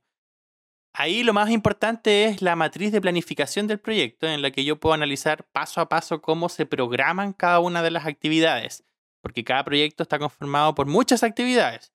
Nosotros ahora en el podcast tenemos un programa que se llama Monday, eh, donde tenemos las actividades repartidas entre todos nosotros y de ahí vamos viendo y visualizando cómo cada una de ellas avanza en esta programación hasta llegar al cumplimiento. Em, también tenemos que evaluar los recursos en esta parte de las formulaciones cuando necesitamos ver los costos del proyecto, cuánto cuesta, cuáles serían como los, ¿cómo se dice? Los Jetson. em, ah, mierda, me faltan palabras. Em, la estimación. ¿Cómo se estima cuánto cuesta un proyecto? Porque hay distintas fases de estimación. Una casa, por ejemplo, yo puedo decir al principio me va a costar 50 millones y después cuando me voy acercando cada vez más al diseño más específico, sabiendo cuándo, cuántos metros cúbicos tiene, cuántos mm, muros, cuánto de techo, si va a ser madera hormigón, etcétera, eh, me puedo ir acercando y voy a tener una estimación mucho más eh, real de los costos del proyecto que al principio. Al principio, por ejemplo, aquí en Alemania nosotros siempre decimos que la primera estimación tiene un 30% para arriba y un 30% para abajo. Ahí se juega. En la segunda fase del proyecto, que ya, ya tengo el proyecto diseñado, ya es un 20%. En la tercera es un 10%. Entonces yo cuando ya entrego el proyecto final me puedo mover un 10% hacia arriba y un 10% hacia abajo. Si me salgo, puta, el cliente me puede demandar. ¿Cachai? Es como, como que Interesante existe eso, esa... ¿eh? Está como para aplicarlo. Es súper interesante porque a veces a la gente, la gente le cuesta entender que las primeras estimaciones normalmente tienen que ser en bruto. Yo no puedo llegar y decir si la casa va a costar eh, 25 millones o 26 millones, como le dijeron, lo dijeron los maestros a mi viejo, y quedarse con ese precio hasta el final. Porque tú no sabes cuáles van a ver, cuáles van a ser los cambios, si acaso el mercado va a cambiar de precios en los materiales, si va a haber algún imprevisto, si va a tener alguna problemática, qué sé yo, se te enferma alguien. Es decir, siempre hay que como que ir estimando eh, aquellas cosas que son eh, imprevisibles po, y de alto impacto. Entonces, como... Todo eso se plantea en la formulación del proyecto. Y ya cuando está identificado y ya está bien formulado, pasamos recién a la fase de la ejecución, es decir, pescar los micrófonos, ponerse a grabar, tener la pauta escrita los días miércoles eh, y efectuar y ejecutar cada una de las actividades que ya estaban planificadas. Tal cual como lo hacemos nosotros aquí en este podcast, muy disciplinado y muy... ¿Te gustaría, Gerardo? Claro, con mucho cacumen. Con, Sí, con Sí, gustaría mucha- sobre, el- sobre el todo, sobre todo con, la- con el tema de los nombres de los archivos, weón, con el tema de la sis- sis- sistematización de cada una de las... Yo soy medio Más mañoso con eso, pero igual hay que entender, hay que entender que de dónde vienen las mañas igual. Cuando uno ha pasado una vida entera, weón, formándose de esa manera. No, em, igual, igual yo entiendo a Gerardo porque eh, la parte, o sea, desde primero que partí en diseño y he sido puro proyecto, entonces como ya tener la mentalidad con que eh, todo funciona en base a proyectos, como que te genera esas mañas. po. Entonces como que de repente cuando algo se sale como un poco de, de como de ese control supuesto que tenemos, como que eh, molesta un poco. Sí, sobre todo cuando los riesgos son muy altos. Por ejemplo, aquí con el podcast no importa mucho porque esto es como más íntimo, es solo de amigos, nosotros. Es más, es más Em, flexible. No estamos comprometiendo tampoco grandes recursos, más allá del tiempo que cada uno le dedica a este hermoso proyecto. Pero piensa que podéis tener una mochila de peso enorme si es que tenéis, qué sé yo, 500 mil dólares eh, que estáis poniendo en riesgo si es que no estáis Invertido. cumpliendo en esa inversión. Y digo un monto por decirlo, podría ser más incluso. Yo solo me refiero a lo- los proyectos que yo hacía en Haití, que bordeaba más o menos entre los 200 y 500 mil dólares. Entonces, eh, la responsabilidad es enorme. po. Entonces, si tú no tenés como un plan bien claro y un panorama en cada uno de estos puntos, en este círculo, que sería el círculo de un proyecto, em, la podéis ver fea. puede ser eh, difícil. Me imagino que a Alejandro le pasa lo mismo en la posición en la que está en su pega. Como tenés que hacerte cargo de cada una de las actividades, recursos, qué sé yo, recursos no solamente físicos, sino recursos humanos, qué sé yo, como las habilidades de cada uno. Sí, pero yo no me estreso. Sí, como me gusta trabajar bajo presión, cualquier cosa que se salga del proyecto, voy por otro lado. No todo va a ser perfecto. Se me habitúo No. rápidamente a, a las nuevas condiciones o a las nuevos, nuevas ideas que pueden aparecer en el camino. Supongamos ahora último, estamos con un taller de innovación, por eso le hablé del design thinking. Y la idea de, de gastar las lucas queríamos hacer A, un video. Después eh, decidimos no hacer el video y ahora vamos a comprar otra cosa. Y quizás en el proyecto la idea inicial era el video, pero ya no se puede el video y no me mata. Vamos evolucionando siempre a cosas mejores. Claro. Bueno, continúo con la idea. Insisto, pasamos por la identificación, luego vimos la formulación, cada uno de los detalles, pasamos a la ejecución. Eh, tres grandes puntos en la ejecución son el plan de ejecución, como de los paso a paso, la realización de las operaciones, lo que ya dije, y los informes de seguimiento según sea el caso. No siempre se necesita un informe de seguimiento, pero ahí está el punto que dice Alejandro del control como de las cosas. Y la última parte sería la evaluación. Para que realmente haya un aprendizaje en cada uno de los proyectos, tiene, es súper, súper importante no dejar de lado la parte de la evaluación. Como cerrar el ciclo y evaluar con cinco puntos al menos cómo fue el cierre del proyecto. Y estos cinco puntos que propongo yo aquí, de acuerdo a mi experiencia, son primero evaluar la pertinencia. Si acaso el proyecto era pertinente eh, en el momento en el que se tenía que hacer. Si acá- por ejemplo, nosotros ahora estamos haciendo este podcast y me parece súper pertinente porque estamos en una situación de crisis, de corona, de que necesitamos conectarnos más con la gente y esto viene a ser una respuesta a es- un- pertinente a esa problemática, la pertinencia. Luego viene la eficiencia, cuán- cuánto, cómo fue el equilibrio entre los recursos y el tiempo. Eh, fuimos eficientes en, qué sé yo, escribir los documentos, fuimos eficientes en levantar el proyecto. Luego la eficacia, si logramos los objetivos que teníamos propuestos al principio. Luego podemos evaluar el impacto. ¿Fue un impacto que generó un cambio en algún tipo de comunidad, en algún tipo de territorio, lo que sea? Y por último evaluamos la viabilidad, es decir, ¿fue viable el proyecto desde el comienzo hasta el final? Y si, si lo fue, ¿en qué medida puede ser repetible también? Para que haya aprendizaje y para que uno pueda compartir esos aprendizajes en los siguientes proyectos. En resumen, sería pertinencia, eficacia, eficiencia, impacto y viabilidad. Esas son como mis cinco propuestas de evaluación en cualquier proyecto. Da lo mismo si un proyecto Scout, eh, cuando yo era em, dirigente de la manada y hacía proyectos con cabros chicos, o si es un proyecto de arquitectura, o si es un proyecto de música o fotográfico, da lo mismo. Creo que esta, esta, esta metodología, digamos, como puede responder a cualquier tipo de proyecto. ¿Están ahí todavía, no? Sí, está interesante. Sí, po, sí, Estamos. estaba Sí. escuchando. Ya, a mí me gustaría, antes de pasar a la siguiente parte, como me gustaría escuchar qué tipos de proyectos, eh, a grosso modo, eh, y que hayan sido exitosos o que hayan fracasado, podrían mencionarme. Como si el Cristian y el Alejandro han tenido algún proyecto, una idea, de manera breve, no tan extensa, eh, algún proyecto que haya sido exitoso y otro que haya sido medio un fracaso y, en, y que da igual, en ambos hayan habido aprendizaje. Cristian, dale. Ya. Eh, yo, mira, ahora entré a trabajar en, en una cuestión de construcción. Tenemos que hacer tres cabañas. Y lo que me llama harto la atención es que, eh, a diferencia de que en el, en el buque, en el buque cuando eh, trabajé en el buque, cuando partía el día, se decía más o menos como las metas diarias que se querían tener. Y lo que me pasa ahora en este trabajo es que es como que se trabaja a lo que se avance nomás.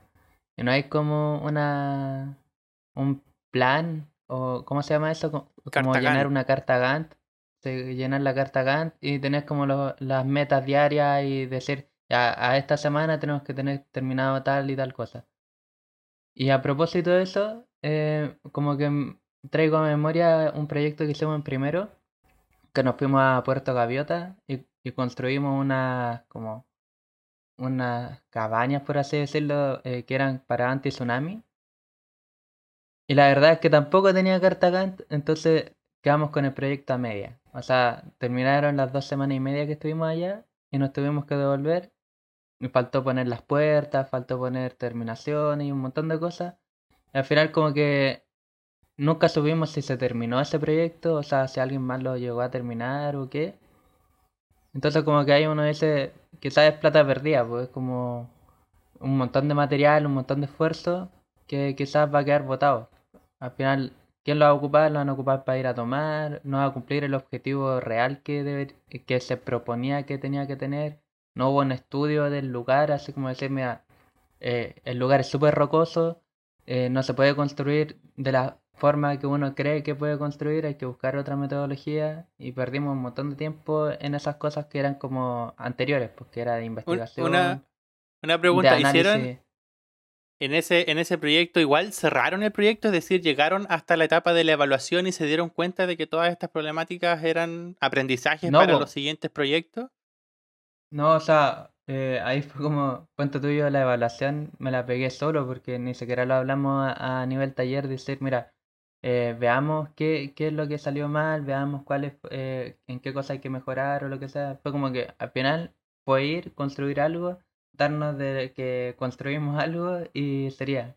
Entonces, cierto que faltó la parte inicial que era como de identificar, eh, evaluar el lugar, conocer el, el territorio y todo, y faltó la, la parte final que era evaluar. Como decir, mira, estos fueron los aprendizajes y, y todo. Mm. ¿Y el Alejandro ha tenido algún proyecto exitoso? ¿O de fracaso? ¿En el que hayáis aprendido alguna cosa de los que estoy nombrando en este círculo de proyectos? Vivo en base a proyectos todos los días. Siempre, claro. Por eso digo, nombra uno. Da lo mismo, no tiene que ser necesariamente el trabajo. Puede ser, por ejemplo, cuando hicimos la obra de Jesucristo Superstar. Pero el proyecto que se cumplió y... Sí, estuvo- y éramos chicos ahí, todo bonito. Estuvo bien bueno. O cuando fui candidato a concejal también. Es un proyecto. Hay, hay, hay contrataciones. Pero es que yo siento que en el caso mío no soy tan estructurado de, de que hago esto primero, hago esto después o hago esto otro después. Sino que como lo tengo tan incorporado en mi ADN, que es todo el día es, es un constante evaluación, diseño, ejecución, objetivo. Es todo el día en función de eso. Entonces no, no- es que tengo que hacer algo primero para hacerlo después. Sino que como que son ciclos, ciclos o círculos virtuosos todo el rato. eh, controlando también. Entonces, y después de controlando evalúo y, después de evalúo ejecuto. es todo el día en función de eso. Por eso no, no, no es que me, me quede en- primero en una cosa para después hacer la otra, porque me puedo saltar de, de- de controlar a evaluar o ejecutar. eh, sigo avanzando en, el en los proyectos. ¡Ay, Pero- llegó pero tenía Samuel! cierta- Llegó Samuel. Samuel es un Mira, gran Samuel. proyecto. Hola. Samuel es un, es un gran proyecto, Gerardo. Sí, de todas maneras. Em, No, y no, no- no sé si está en control, en evaluación, en ejecución. No, como decís tú, yo creo que hay cosas que todavía. son más relajadas que otras, pero a veces cuando te toca estar como en presencia de proyectos que realmente generan aprendizaje, eh, porque tenés que ir repitiendo estos aprendizajes en el futuro, a veces es bueno sistematizar. Eh, por ejemplo, yo no le había dado la importancia, yo no le había dado la importancia, por ejemplo, al tema de evaluar a los actores sociales cada vez que uno levanta un proyecto. Em, Quédate aquí. Y mm, quería contarles un poco la experiencia de lo que me pasó en, en Haití. Cuando. Escucha, Samuel, pero estoy hablando yo. po. Ahí, déjalo ahí. Eh, una vez estaba en Haití en un proyecto era una pequeña biblioteca. Hola. ¿Ya? Era una. Cuéntanos. po. Era una pequeña biblioteca y mm, resulta que no nos había quedado muy claro el lugar donde teníamos que construir esta biblioteca, en un lugar comunitario. Ya, ahí. Y sin ponernos de acuerdo con la comunidad, con la totalidad de la comunidad, eh, habían unos compadres que estaban en contra del proyecto. Y estos compadres llegaron y justo el día en que nosotros íbamos a pensar, a comenzar las obras, llegaron en la noche, en la, en la mañana, en la mañana y nos plantaron eh, plátanos, weón. eh, árboles de plátanos en todo el terreno donde nosotros íbamos a implantar el proyecto. ¿Por qué hicieron Samuel, eso? no puedo así. Weón, fue terrible, weón. Nosotros íbamos a llevar los camiones la- con la arena, el cemento, toda la weón. ¿Pero por qué eso? Y... Porque estaban en contra del proyecto. En contra. Mm, Samuel. Sí. Em, Ya. ¿En qué estaba yo? y, eso, y eso que tiene un solo hijo. tomate. No, Eso que- plantaron eso- plátano. ¿Cachai? Claro, tiene un solo hijo y se complica. Sí, no, lo que pasa es que no es que no es que me complique, lo que pasa es que no tenemos espacio aquí en la casa, pues es un solo es muy dormitorio.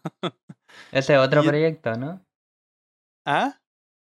Ese es otro proyecto. Buscar una casa más Sí, ya, grande. no, pron- pronto tenemos que ampliarnos acá. Sí, no nos queda otra. ya, sigue con la historia. Y te quedaste que plantaron. Ya, de nuevo, les cuento eh, así de manera bien rápida. El asunto era que efectivamente queríamos poner el proyecto y no habíamos considerado a todos los actores del proyecto. Y uno de ellos eran unos compadres que estaban en contra de que se construyera una biblioteca comunitaria. La weá es que fuimos en la mañana allá y llegamos y los tipos en la noche habían plantado plátanos en el, en el terreno, weón, porque decían que les pertenecía a ellos y estaban en contra del proyecto. Y nosotros quedamos así como que, estos tipos llegan y nos plantan plátanos aquí.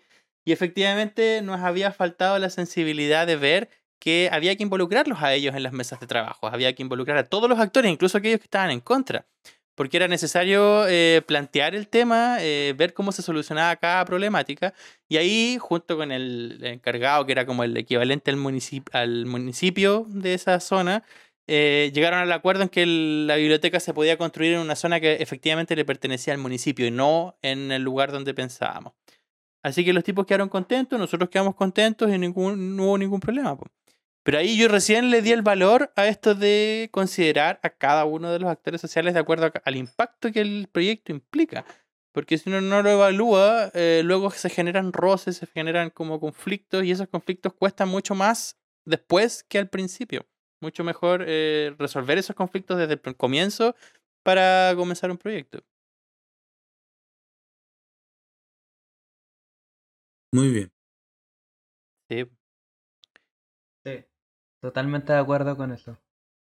Ya, y otra cosa que también es súper importante como aprendizaje es que existen distintos roles en el proyecto. ¿ah? Hay gente, me acuerdo haber visto una vez un video que era como una carreta Y en esa carreta hab- habían algunos que empujaban el proyecto, otros que se subían simplemente y se dejaban llevar, y otros que se subían a la rueda y no dejaban que el proyecto anduviera. Y había otros hueones que efectivamente tiraban para el otro lado. Era como que no, no te dejan avanzar en el proyecto y detienen el proyecto completo. Ah, Entonces, esa, esa es la que define como el trabajo en equipo, ¿no? Claro, las que definen el trabajo en equipo. Me acuerdo que lo vimos una vez en Scout o algo así. Em, es súper importante cómo, cómo cada uno cumple un rol en este juego de armar un proyecto, sobre todo cuando es un proyecto en equipo. Hay quienes sueñan, por ejemplo, con el proyecto listo y son súper soñadores y estos compadres weón, visionan un montón de cosas y tienen como, ya, esto va a ser así, así, pero luego les falta un montón de disciplina y no son capaces de eh, asumir, por ejemplo, tareas, eh, qué sé yo, monótonas. Entonces a esas personas que tienen la capacidad de soñar y de visualizar el futuro, hay que ponerlas en el lugar adecuado dentro del ciclo del proyecto. Lo mismo pasa con aquellos que impulsan actividades. Algunas personas que son súper buenas impulsando actividades, como decir, esta guay hay que hacerla. Ya, pero si todavía no está planificado, no está listo, no importa, hay que, hay que, hay que comenzar y después en el camino avanzamos. Eh, esas personas son súper importantes para comenzar actividades, pero son súper engorrosas cuando las actividades tienen que ser hechas y finalizadas. Entonces esas personas normalmente hay que ponerlas en el lugar donde corresponde. Eh, y hay otras personas que simplemente les gusta ejecutar actividades. Es decir, a mí me encanta, por ejemplo yo, me gusta mucho que la actividad tenga un comienzo y un fin y que cuando ya está finalizada yo haga el checklist y diga, ok, tarea eh, realizada, puedo pasar recién a la siguiente, como gente que es un poco más estructurada. Esas personas también tienen que ir en el lugar adecuado dentro del ciclo del proyecto. Y hay otras que son buenas para controlar, como que tienen una visión más externa y dicen, sí, me puedo analizar el panorama, etc. Entonces, en cada una de estas, de estas como características de personajes o digamos de, de cualidades que tiene cada persona en el proyecto son súper importantes saberlas previamente, saber más o menos con quién uno cuenta y cuáles son las habilidades y debilidades de cada uno para saber en qué lugar en qué posición uno debiera estar en cada dentro de las etapas del proyecto. No sé si se si identifican ustedes dos, por ejemplo, con alguna de estas caracterizaciones que hice yo.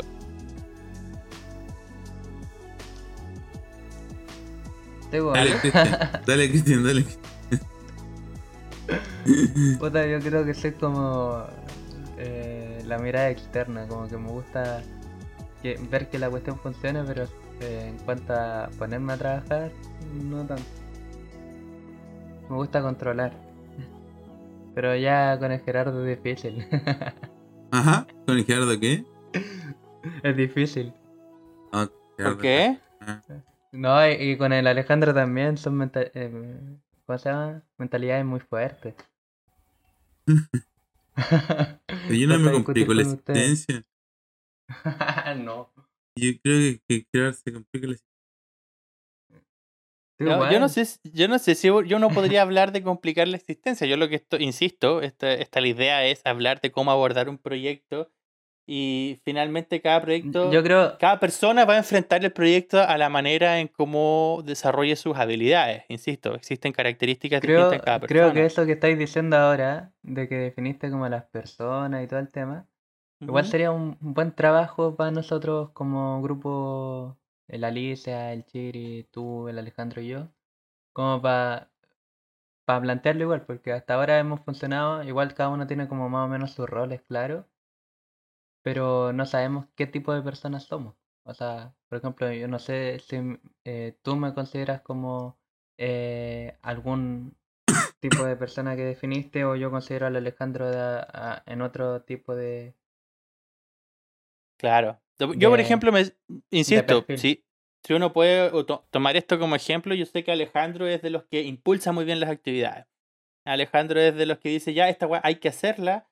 Todavía no está el camino completamente pavimentado, no está todo bien diseñado. No importa, hay que sacarlo adelante porque esta weá tiene que salir.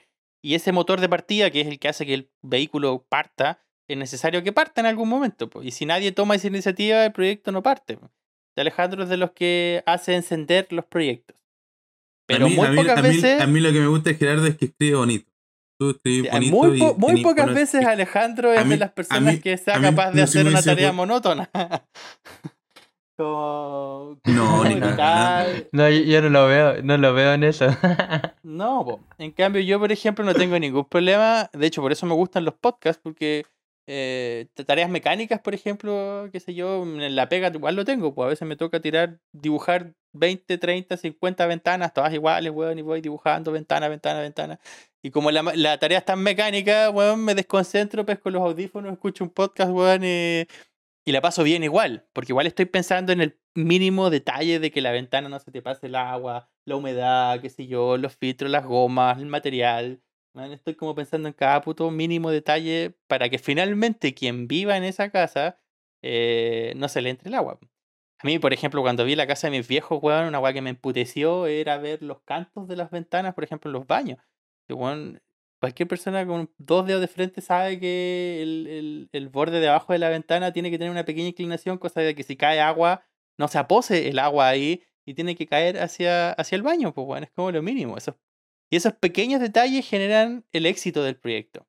¿Cachai? Cuando uno dice, ah, sí, la casa está construida, pero bueno, empezáis a mirar para adentro, weón, y te das cuenta de que cada uno de los detalles, weón, es como, oh, esta weá podría haber sido mejor, oh, esta weá podría haber sido mejor.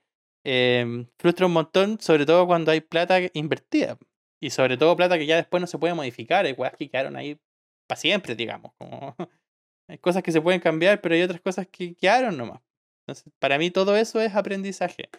Y cada una de esas cosas va marcando en yo me conozco a mí mismo, sé cuáles son mis fortalezas y entonces cuando yo enfrento un proyecto, sé muy bien en qué parte del proyecto yo puedo, puedo, puedo trabajar bien. ¿Cachai? Así que, nada, tampoco nos vamos a alargar mucho con eso. Creo que, que más o menos queda claro. Em, aprendizaje yo creo que siempre hay por montones. Y ahí me gustaría antes de terminar contar el... ¿Sí? Ah, está muerta allá afuera. Un, un proyecto de súper éxito que tuvimos cuando estaba con los Lobatos, la manada pichigüeña del grupo Scout Eduardo Llano. Que era un cabro chico una vez llegó con una pistola de esas pistolas Nerf, que son como que tiran como balas de espuma o algo así, de esponja. Claro. Y en esa manada, en ese momento, teníamos gente que era de re- buenos recursos y otros que no tanto, pero eran como bien misceláneos, como era mi grupo de cabros chicos. Y habían algunos que no tenían la plata para comprarse esas, esas pistolitas, po. Se sintieron re mal, como puta, Balú, me dijeron, no, yo no, yo no tengo plata para comprarme estas pistolas, no podemos, no podemos jugar con estos juguetes. Así que yo los agarré a todos y le dije, ok, levantemos un proyecto. Entonces pasemos a la fase de identificación y veamos cuál es el problema. Pues y ahí los cabros chicos plantearon el problema, que no todos tenían plata para comprarse esas pistolas Nerf y que tenían ganas de jugar pinball, me acuerdo. Que era como el... Entonces le dije, hagamos una, pues. Hagámonos nosotros la- las pistolitas. Pues a mí se me ocurrió de una una idea, era agarrar un tubo de PVC, de esos plás- plásticos de unos 10 o 15 centímetros, cortarlo y colocarle un globo detrás y armar como una especie de porotera. ¿Cachai? Y, y la idea era como, bueno, nos podemos inventar la pistolita. Pero si queremos jugar este juego tenemos que diseñarnos un equipamiento de seguridad. Y ahí empezamos a ver todas las fases del proyecto.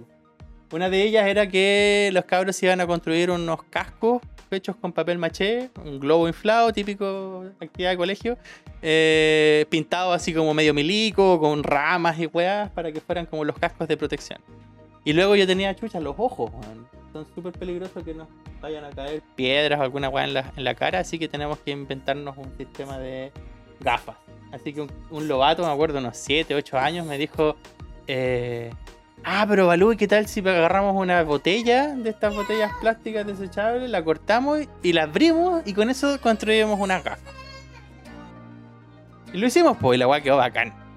Así que el ciclo de programa se iba armando súper rápido. Tuvimos como 3 o 4 semanas armando los implementos de seguridad, los cascos, las gafas, el equipamiento, los escudos, toda la weá. Eh, las armas también, que eran como estas eh, pistolitas con PVC y los globos. Y yo dije, ¿y de balas qué vamos a usar? Bueno, pues yo no podemos usar piedras, nada, va a ser muy peligroso. Y a un lobato se le ocurrió pescar una esponja y con una pistola de silicona hacerle una bolita adentro. Entonces quedaba con el peso preciso, para poder meterlo por el tubito de PVC, estirar el globo y tirar para afuera y salía, weón, y era bacán. Así que nos habíamos propuesto una fecha que era hacer el juego de pinball en campamento de invierno. Y quisiéramos el ciclo completo, es decir, identificación, formulación, ejecución y evaluación. Y que termináramos la evaluación con la fogata que le llamamos la flor roja, donde cada cabro chico iba a evaluar cómo había sido el proyecto completo. Bueno, fue un proyecto, te juro, de éxito. Donde no solo aprendí yo que de verdad sistematizar cada parte es súper importante, sino que los cabros chicos lo pasaron la raja. Fue un proyecto que no costó mucha plata, que duró dos o tres meses más, dos meses más o menos. Eh, y todos aprendimos también cuáles eran, eran nuestras habilidades, pues sobre todo el tema de la creatividad de los, de los cabros chicos. Así que nada, yo les quería contar esa experiencia como de que cualquier proyecto, cualquier experiencia puede ser eh, levantable en función de proyecto. Como siempre uno puede tener aprendizaje. Y por último, que todo este juego implica tomar decisiones, pues bueno. Es como si no tomas decisiones, tú o las van a tomar otros. Y ahí está el tema. Como la- la- aprender a tomar decisiones en cada parte. ¿Qué dicen ustedes?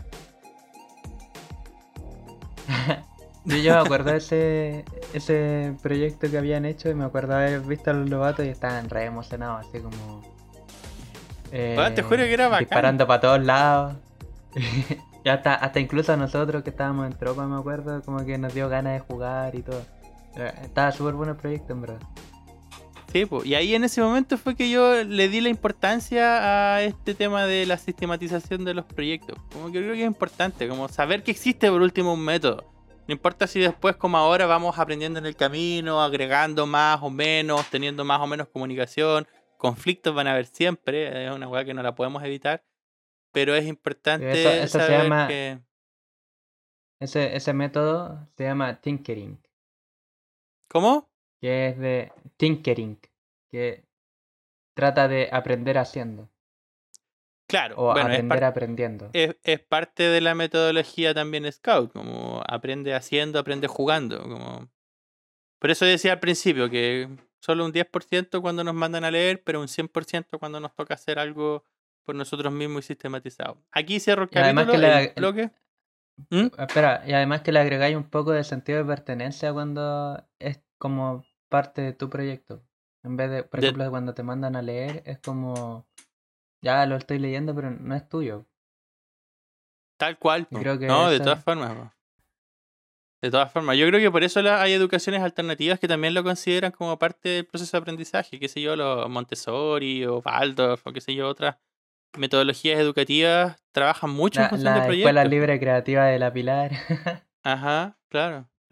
Y lo mejor de todo es que es súper interdisciplinario, no solamente eh, involucras a un área específica del conocimiento, por ejemplo, si yo quería construir un, una- un puente con los cabros de la tropa, por ejemplo, una vez que me tocó hacer una actividad con ellos, eh, yo le dije, ya, aprovechemos la oportunidad de aprender geometría, pues, bueno, a ver, eh, hagamos una estimación de cuánto es el largo del puente de aquí hasta el otro lado, eh, luego hagamos un diseño, una propuesta de puente construido con bambú, ¿cachai? Con nudos, la de resistencia. Es decir, uno aprende interdisciplinariamente no solamente un área, que en este caso sería la construcción, sino que aprendí geometría, aprendí historia, aprendí, qué sé yo, hasta biología, bueno, quién sabe, dependiendo de los intereses de cada uno. Em, porque al final la mente es así, bueno, es un, es un conjunto mezclado, como dice el Alejandro, no es que haya un Sí, sistema mm, que, mm. que se pueda dividir una cosa con otra, son claro, círculos no, que se no van son puros bloques. no, pues bueno, la vida es mucho más compleja. Ya, cerramos este, este bloque.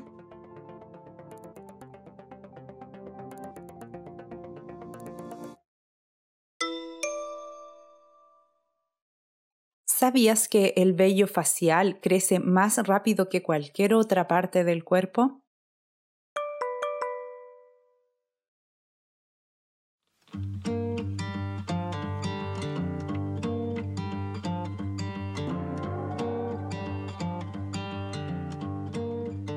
Bueno, continuamos con el siguiente bloque y tenemos a Alejandro que nos contará una linda experiencia que del día de ayer. Vamos a ver qué, qué sucede. Sí, no sé muy bien de qué se trata el, el Lo bloque, pero bueno. Lo, lo más nomás. cercano, lo más cercano a mi memoria el día de ayer. Es como Doris de. Sí. ¿Estás buscando a mi papá tu papá? No, pero me gustó lo que dijo el Cristian. Me gustó de eso de. Parece que tiene experiencias distintas a nosotros de, de cuando éramos chicos y, y, te- y nos dan. No mesada, porque a nosotros nunca nos dieron La, la mesada. propina. La ¿A de la ti te propina. dieron mesa, Gerardo? No, ¿cierto? Eh, no, mis papás no, pero yo siempre recibí becas, así que con las becas siempre recibía plata. ¿Vamos a hablar de eso? Es que el día de ayer es muy cercano, po. No sé, pues. No, hombre, tú eres el encargado de este bloque, así que simplemente expláyate, presenta de qué vamos a hablar y comenzamos con la conversación. Bueno, ¿de qué, ¿de qué chucha podemos hablar, weón? Dale, Es habla que- de la mesa y a ver si le hay Es que no mesada quiero, no quiero hablar del día de ayer porque el día de ¿le ayer no. mesada no, a no-? ¿Ah?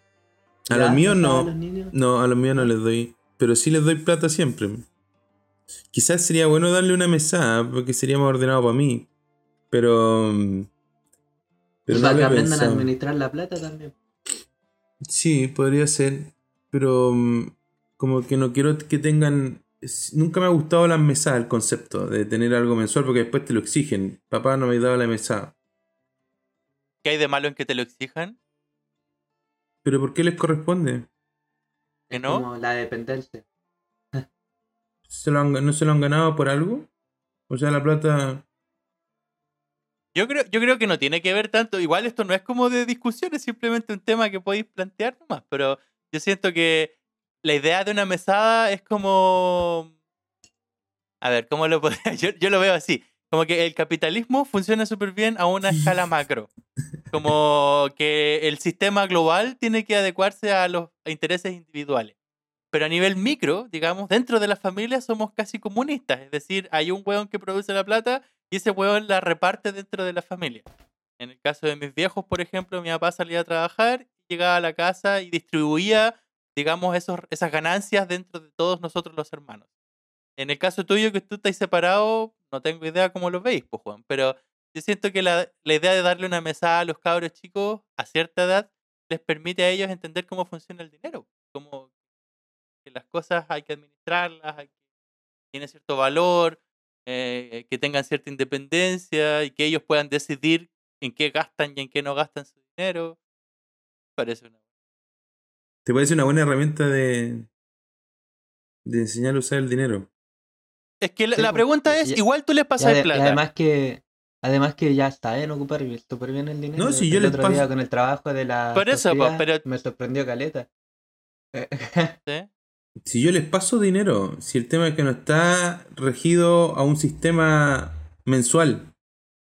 Ya, pues, pero en el momento en el que tú les pasáis dinero sin un orden claro, entonces el cabro chico no va a saber en qué momento puede contar o no con esa plata.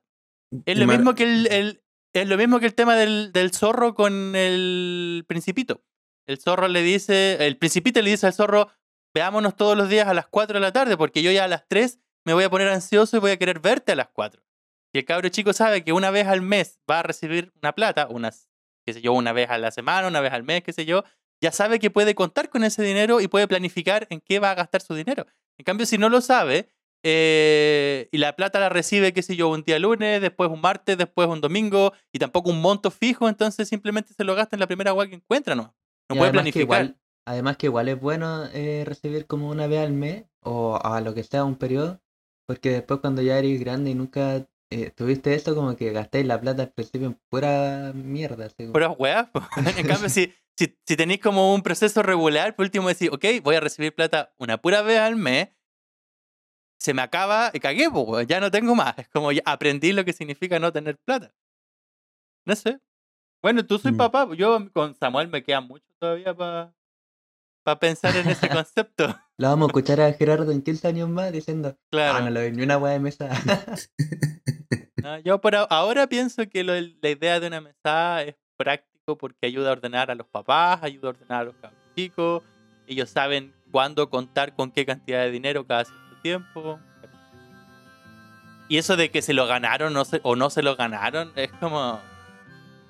No sé, hasta cierto punto mi viejo decía, ya, si quieren plata, trabajen. Pero, pero hasta cierto punto tenéis que tener también Sí, pues, weón, los zapatos, weón, la ropa para ir al colegio, los materiales para comprar. Esta weá la tienen que entregar los papás, weón. Sí, no, sin eso es, es así. es como un extra la mesa, nada, nada que ver con la, lo, lo que les corresponde como papá. Claro. eh, también el tema del valor, po. ¿qué valor le doy a la mesada? po? ¿Cuál es lo justo? Son Para que te digan cuatro. te quiero. Es que tampoco Para por que eso. te quieran. Ese es el tema, no quiero transformar en eso. ya, Igual- pero cuenta entonces tú cómo ha sido cuando tú eras cabro chico y cuando recibías plata. Que también trabajábamos, pues vendíamos. Era pelotero en tenis, en tenis acá en el Valle Dorado. ven- ah, lavábamos autos, vendíamos eh, Diario, botellas de vidrio, diario. Botella. ¿Y, y eso en qué periodo? ¿En todo Yo año ahora, yo ahora, yo ahora pienso, pienso, tengo una cantidad de botellas de vidrio que ha botado la Angélica, pero increíble. La Angélica dice que pueden. Es mucha cantidad de botellas de vidrio. Ya, pero ahora nadie te las compra. po. Ahora ahí están esos tanques donde la gente los pone para reciclar. y ya Ah, nadie te pu- compra las botellas. ser. Pero parece que igual existen. Sí. Yo me acuerdo cuando éramos chicos, íbamos de casa en casa con la carretilla, eh, con Alejandro, a, a tocar la puerta de los vecinos a buscar botellas y diario. Y las botellas las vendíamos ahí en el Beloni, donde está el Copacabana, y en el Paradero 3 en Peña Blanca. Había un la que diamante abajo. Claro, ahí compraban Mm. las botellas, nos pagaban 10 pesos por botella. Eso era un montón de Mm. plata. Y eh, con el diario las vendíamos los tipos de diarios a las pescaderías y a las panaderías, porque en esa época envolvían Envolvían las cuestiones. en pescado en diario. Y una vez juntamos tanto con Alejandro y con la Alicia, íbamos con la carretilla tocando las puertas por todos los vecinos. Y no me acuerdo qué weá pasó en el colegio, que había que pagar unas cuotas, no tengo idea. Mi viejo agarró esa plata y pagó esas cuotas con la plata de nosotros. Y nosotros nos quedamos sin ni un peso, weón. Ah, viste, eso no me acuerdo. Puta, es que Alejandro tiene Oh. memoria de pescado, weón. Qué bueno. No, pero, no me acuerdo que no habían sacado la plata. Sí me acuerdo Sí. que íbamos a, com- a vender cosas. ¿Y vendían cobre? ¿Ustedes? No, cobre. No, no. Recuerdo la Que yo botella. me acuerdo cuando Cobre. chico con el Rafa vendíamos cobre. Así como que íbamos encontrando y vendíamos cobre. ¿Y a dónde lo A, a los negocios. Había un negocio cerca de la casa de Ah, Rafa. ¿Tú, tú eres el que robaba cobre en esa época? Te robaba los cables de los tendidos públicos. No, no sé si tanto así, pero de repente habían cables botados y, y le sacamos el cobre y le íbamos a vender. Y nos pasaban como 50 pesos, 100 pesos por el cobre. No, yo lo que hacía cuando yo lo que hacía cuando chico para ganar plata era que el, mi abuelo, el tata Eduardo, siempre tenía que ir a imprimir planos. Me mandaba a mí en la bicicleta al centro de Vía Alemana a imprimir los planos. Siempre me pasaba una cantidad de plata y yo le decía así, costó, puta, qué sé yo, mil, mil quinientos pesos el plano.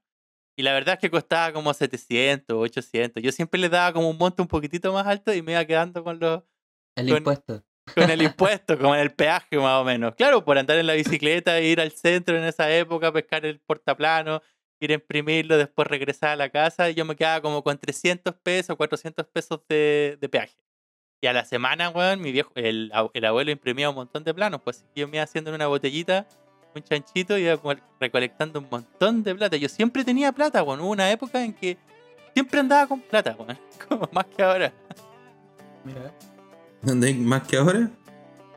En esa época, pues, weón. La Ah. percibía mejor. No como hoy día con tu trabajo. No, pues ahora, ahora tengo la tranquilidad de tener un sueldo, fijo y, trabajo estable, pero en términos como de poder adquisitivo, digamos, en, en comparación a ser un pendejo de 15 años, bueno, hubo una época en que yo trabajaba de empaque en el supermercado, bueno, y todos los, los fines de semana cuando habían carrete éramos de los que comprábamos tequila, vodka, whisky, bueno, estamos hablando de un montón de plata y éramos capaces de pagar todas esas weas. Oye, Ale. ¿Cuál, Pero yo cuál también fue tu pega así de cabro chico? ¿Cuál fue tu pega de cabro chico que, que más ganaste plata?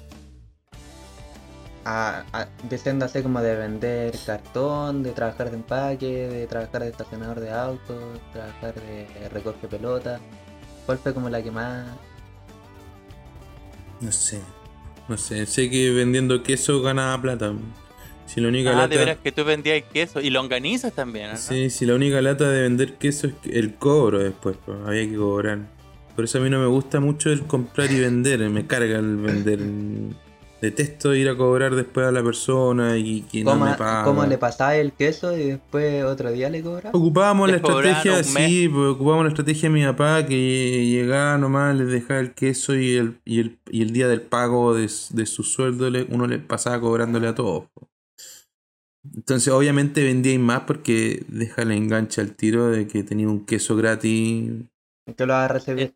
Exacto. Eran, Es como la eran esos mesada. paquetes, eran esos paquetes de queso de chilo, chilolac o algo así. que Sí, uno amarillo grande, kilos. increíble. Ajá. Era, llegaba uno de esos a la casa y en dos días nos comíamos Oh, como 5 planta kilos de queso, weón.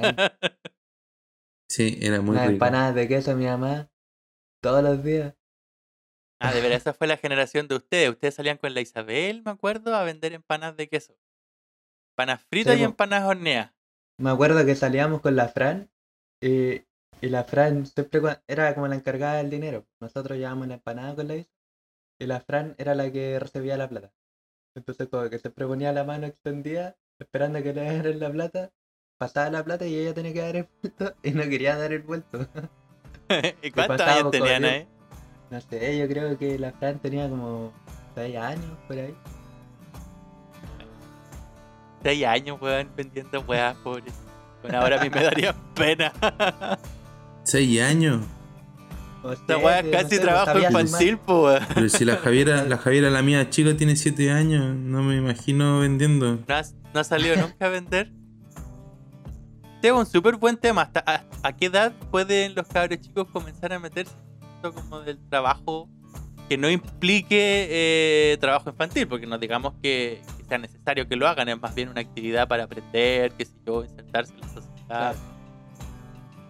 Yo cuando en los scouts, por ejemplo, con los lobatos, una vez al año teníamos alguna actividad económica para vender, qué sé yo, queques o galletas o weas. Y para los cabros chicos era bacán, man, ir al vecindario a vender cosas y recibir plata y después saber que con esa plata nos podíamos ir de campamento. Se veían los frutos de ¿Te acordás una vez, Alejandro, que estábamos en Chillán? Mis viejos tenían una jornada típica de estas weas de la iglesia donde se juntaban todos los weones catecumenados y nos dejaban a nosotros solos y nosotros fuimos una vez a esa casa que se llamaba Casa Tabor, me acuerdo, y nos ofrecimos para lavar autos. Nos pusimos, a- nos conseguimos un balde con agua, champú, me acuerdo, y nos pusimos a lavar los autos de toda la gente que había llegado a esa jornada, a esa- ese evento. Y cobrábamos 500 pesos en esa época, 500 pesos por auto, man, y nos hicimos tanta plata, weón, pero era mucha plata, eran sé, 10, 15 lucas, weón. ¿Quién? Tú y yo, pues, weón, Sí. estuvimos trabajando todos los fines de semana, completo, lavando autos, weón. Era, nos, habíamos- nos levantábamos, me acuerdo el día sábado, como a las 7 de la mañana, íbamos al estacionamiento, lavábamos los autos, ¿Y sin dónde- preguntarle a la dónde- gente. ¿Pero dónde, dónde, dónde, dónde? En la casa Tabor, en Chillán. No me acuerdo. Puta, el weón. Pero memoria. Sé dónde queda la Ah, casa igual- Tabor, igual yo creo- era- pero no me acuerdo que lavamos auto. Igual yo creo que la a propósito de la pregunta que le hice al Alejandro hace poco, de cuál era como la mejor pega, creo que la mejor pega fue como la de trabajar como estacionando autos. ¿Para ti o para el Alejandro?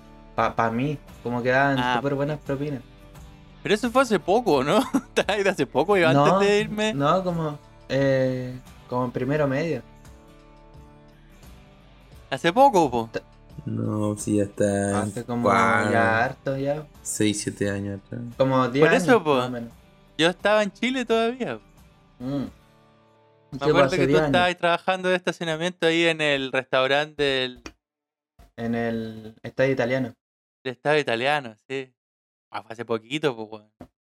10 años, pues. No sé, No, Gerardo, a, a la, a la- a la pregunta tuya de cuál es la edad, yo no sé. Yo veo al Nico hoy día que tiene 16 y está haciendo entrenamiento de tenis de mesa a algunos viejitos.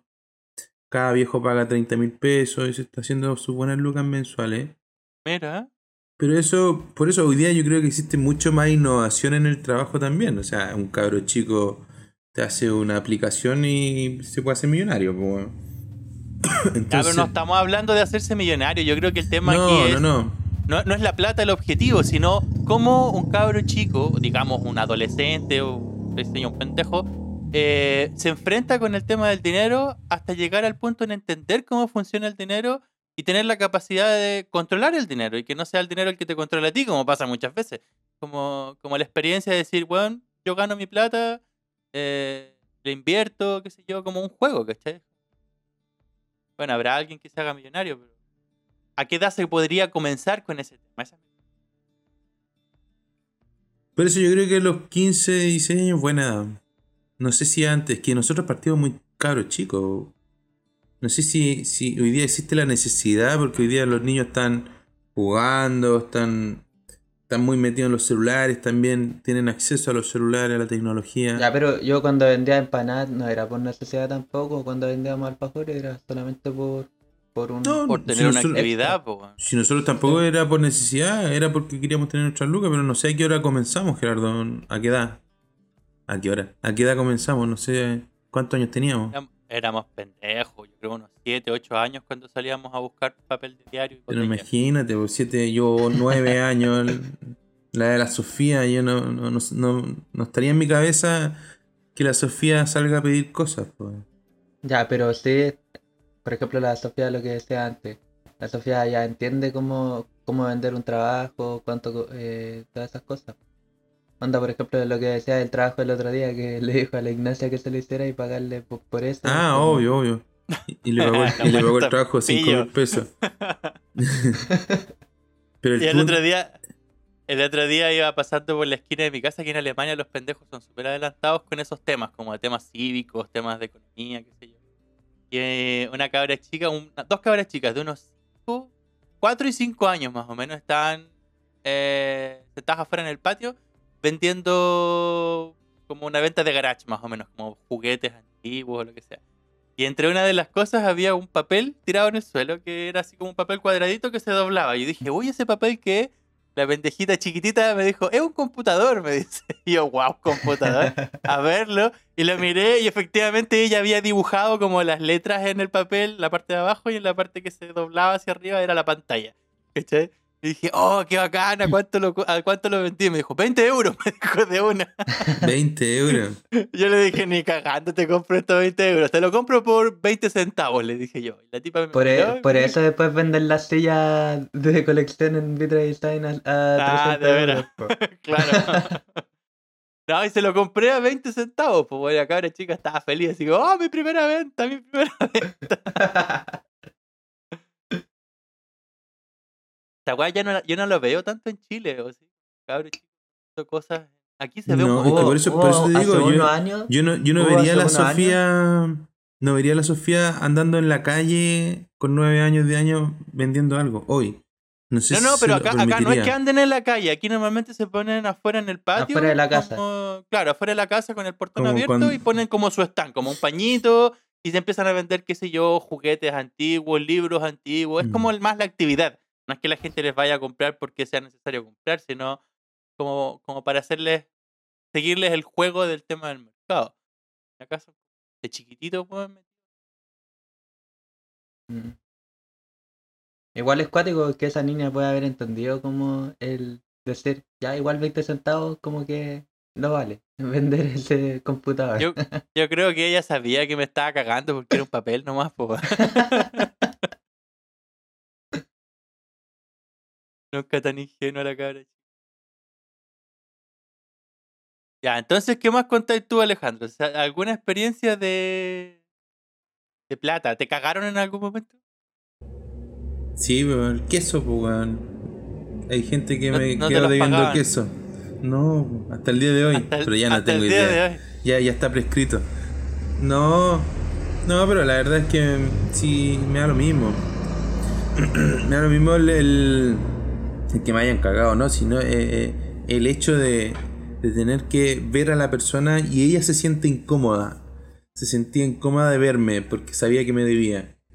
Eh, eso es la, la sensación que no me gustó. El deudor. Entonces, sí, no, no me gustó.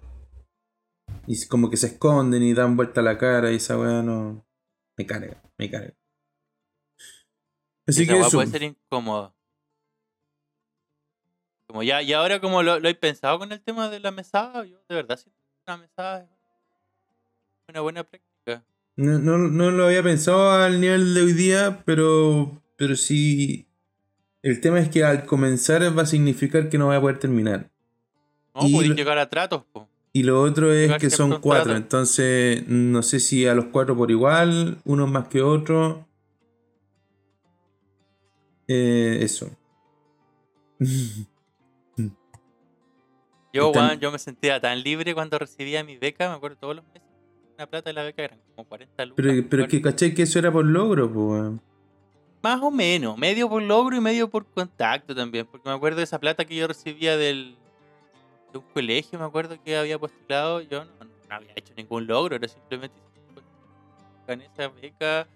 Y con eso me permitía a mí desenvolverme durante todo el mes y ahorrar plata. Y bueno, al punto en el que me pegaba tremendo mochileo, weón, después los veranos, las platas que yo alcanzaba a ahorrar. Así que el concepto de ahorrar plata también es importante, me acuerdo, para cuando más cabrón. Sí, también es cierto. Mm. La Bueno. capacidad de decir, no, no voy a gastarme toda la plata porque estoy eh, tengo un objetivo, tengo algo en mente.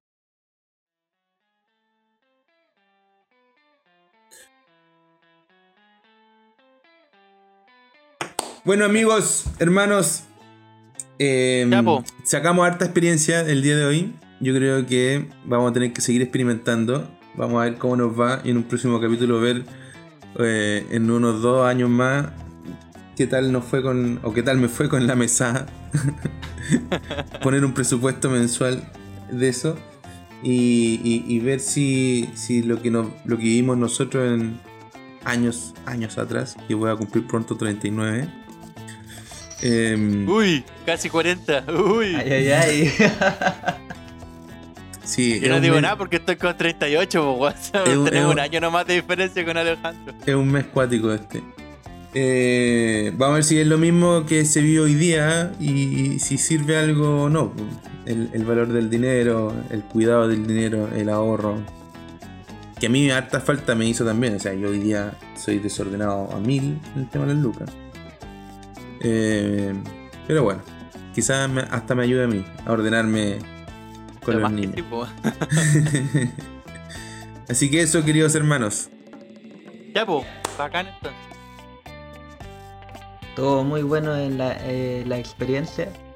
Y en verdad el capítulo estuvo súper bonito eh, con los temas de si hay que ser políticamente correcto, eh, cómo, eh, ¿cómo era el otro?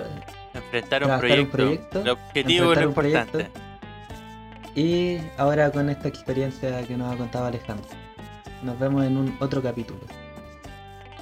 Adiós. Buenísimo. Chau, chau. Cono sin Kakumen. Chau, chau. Chau.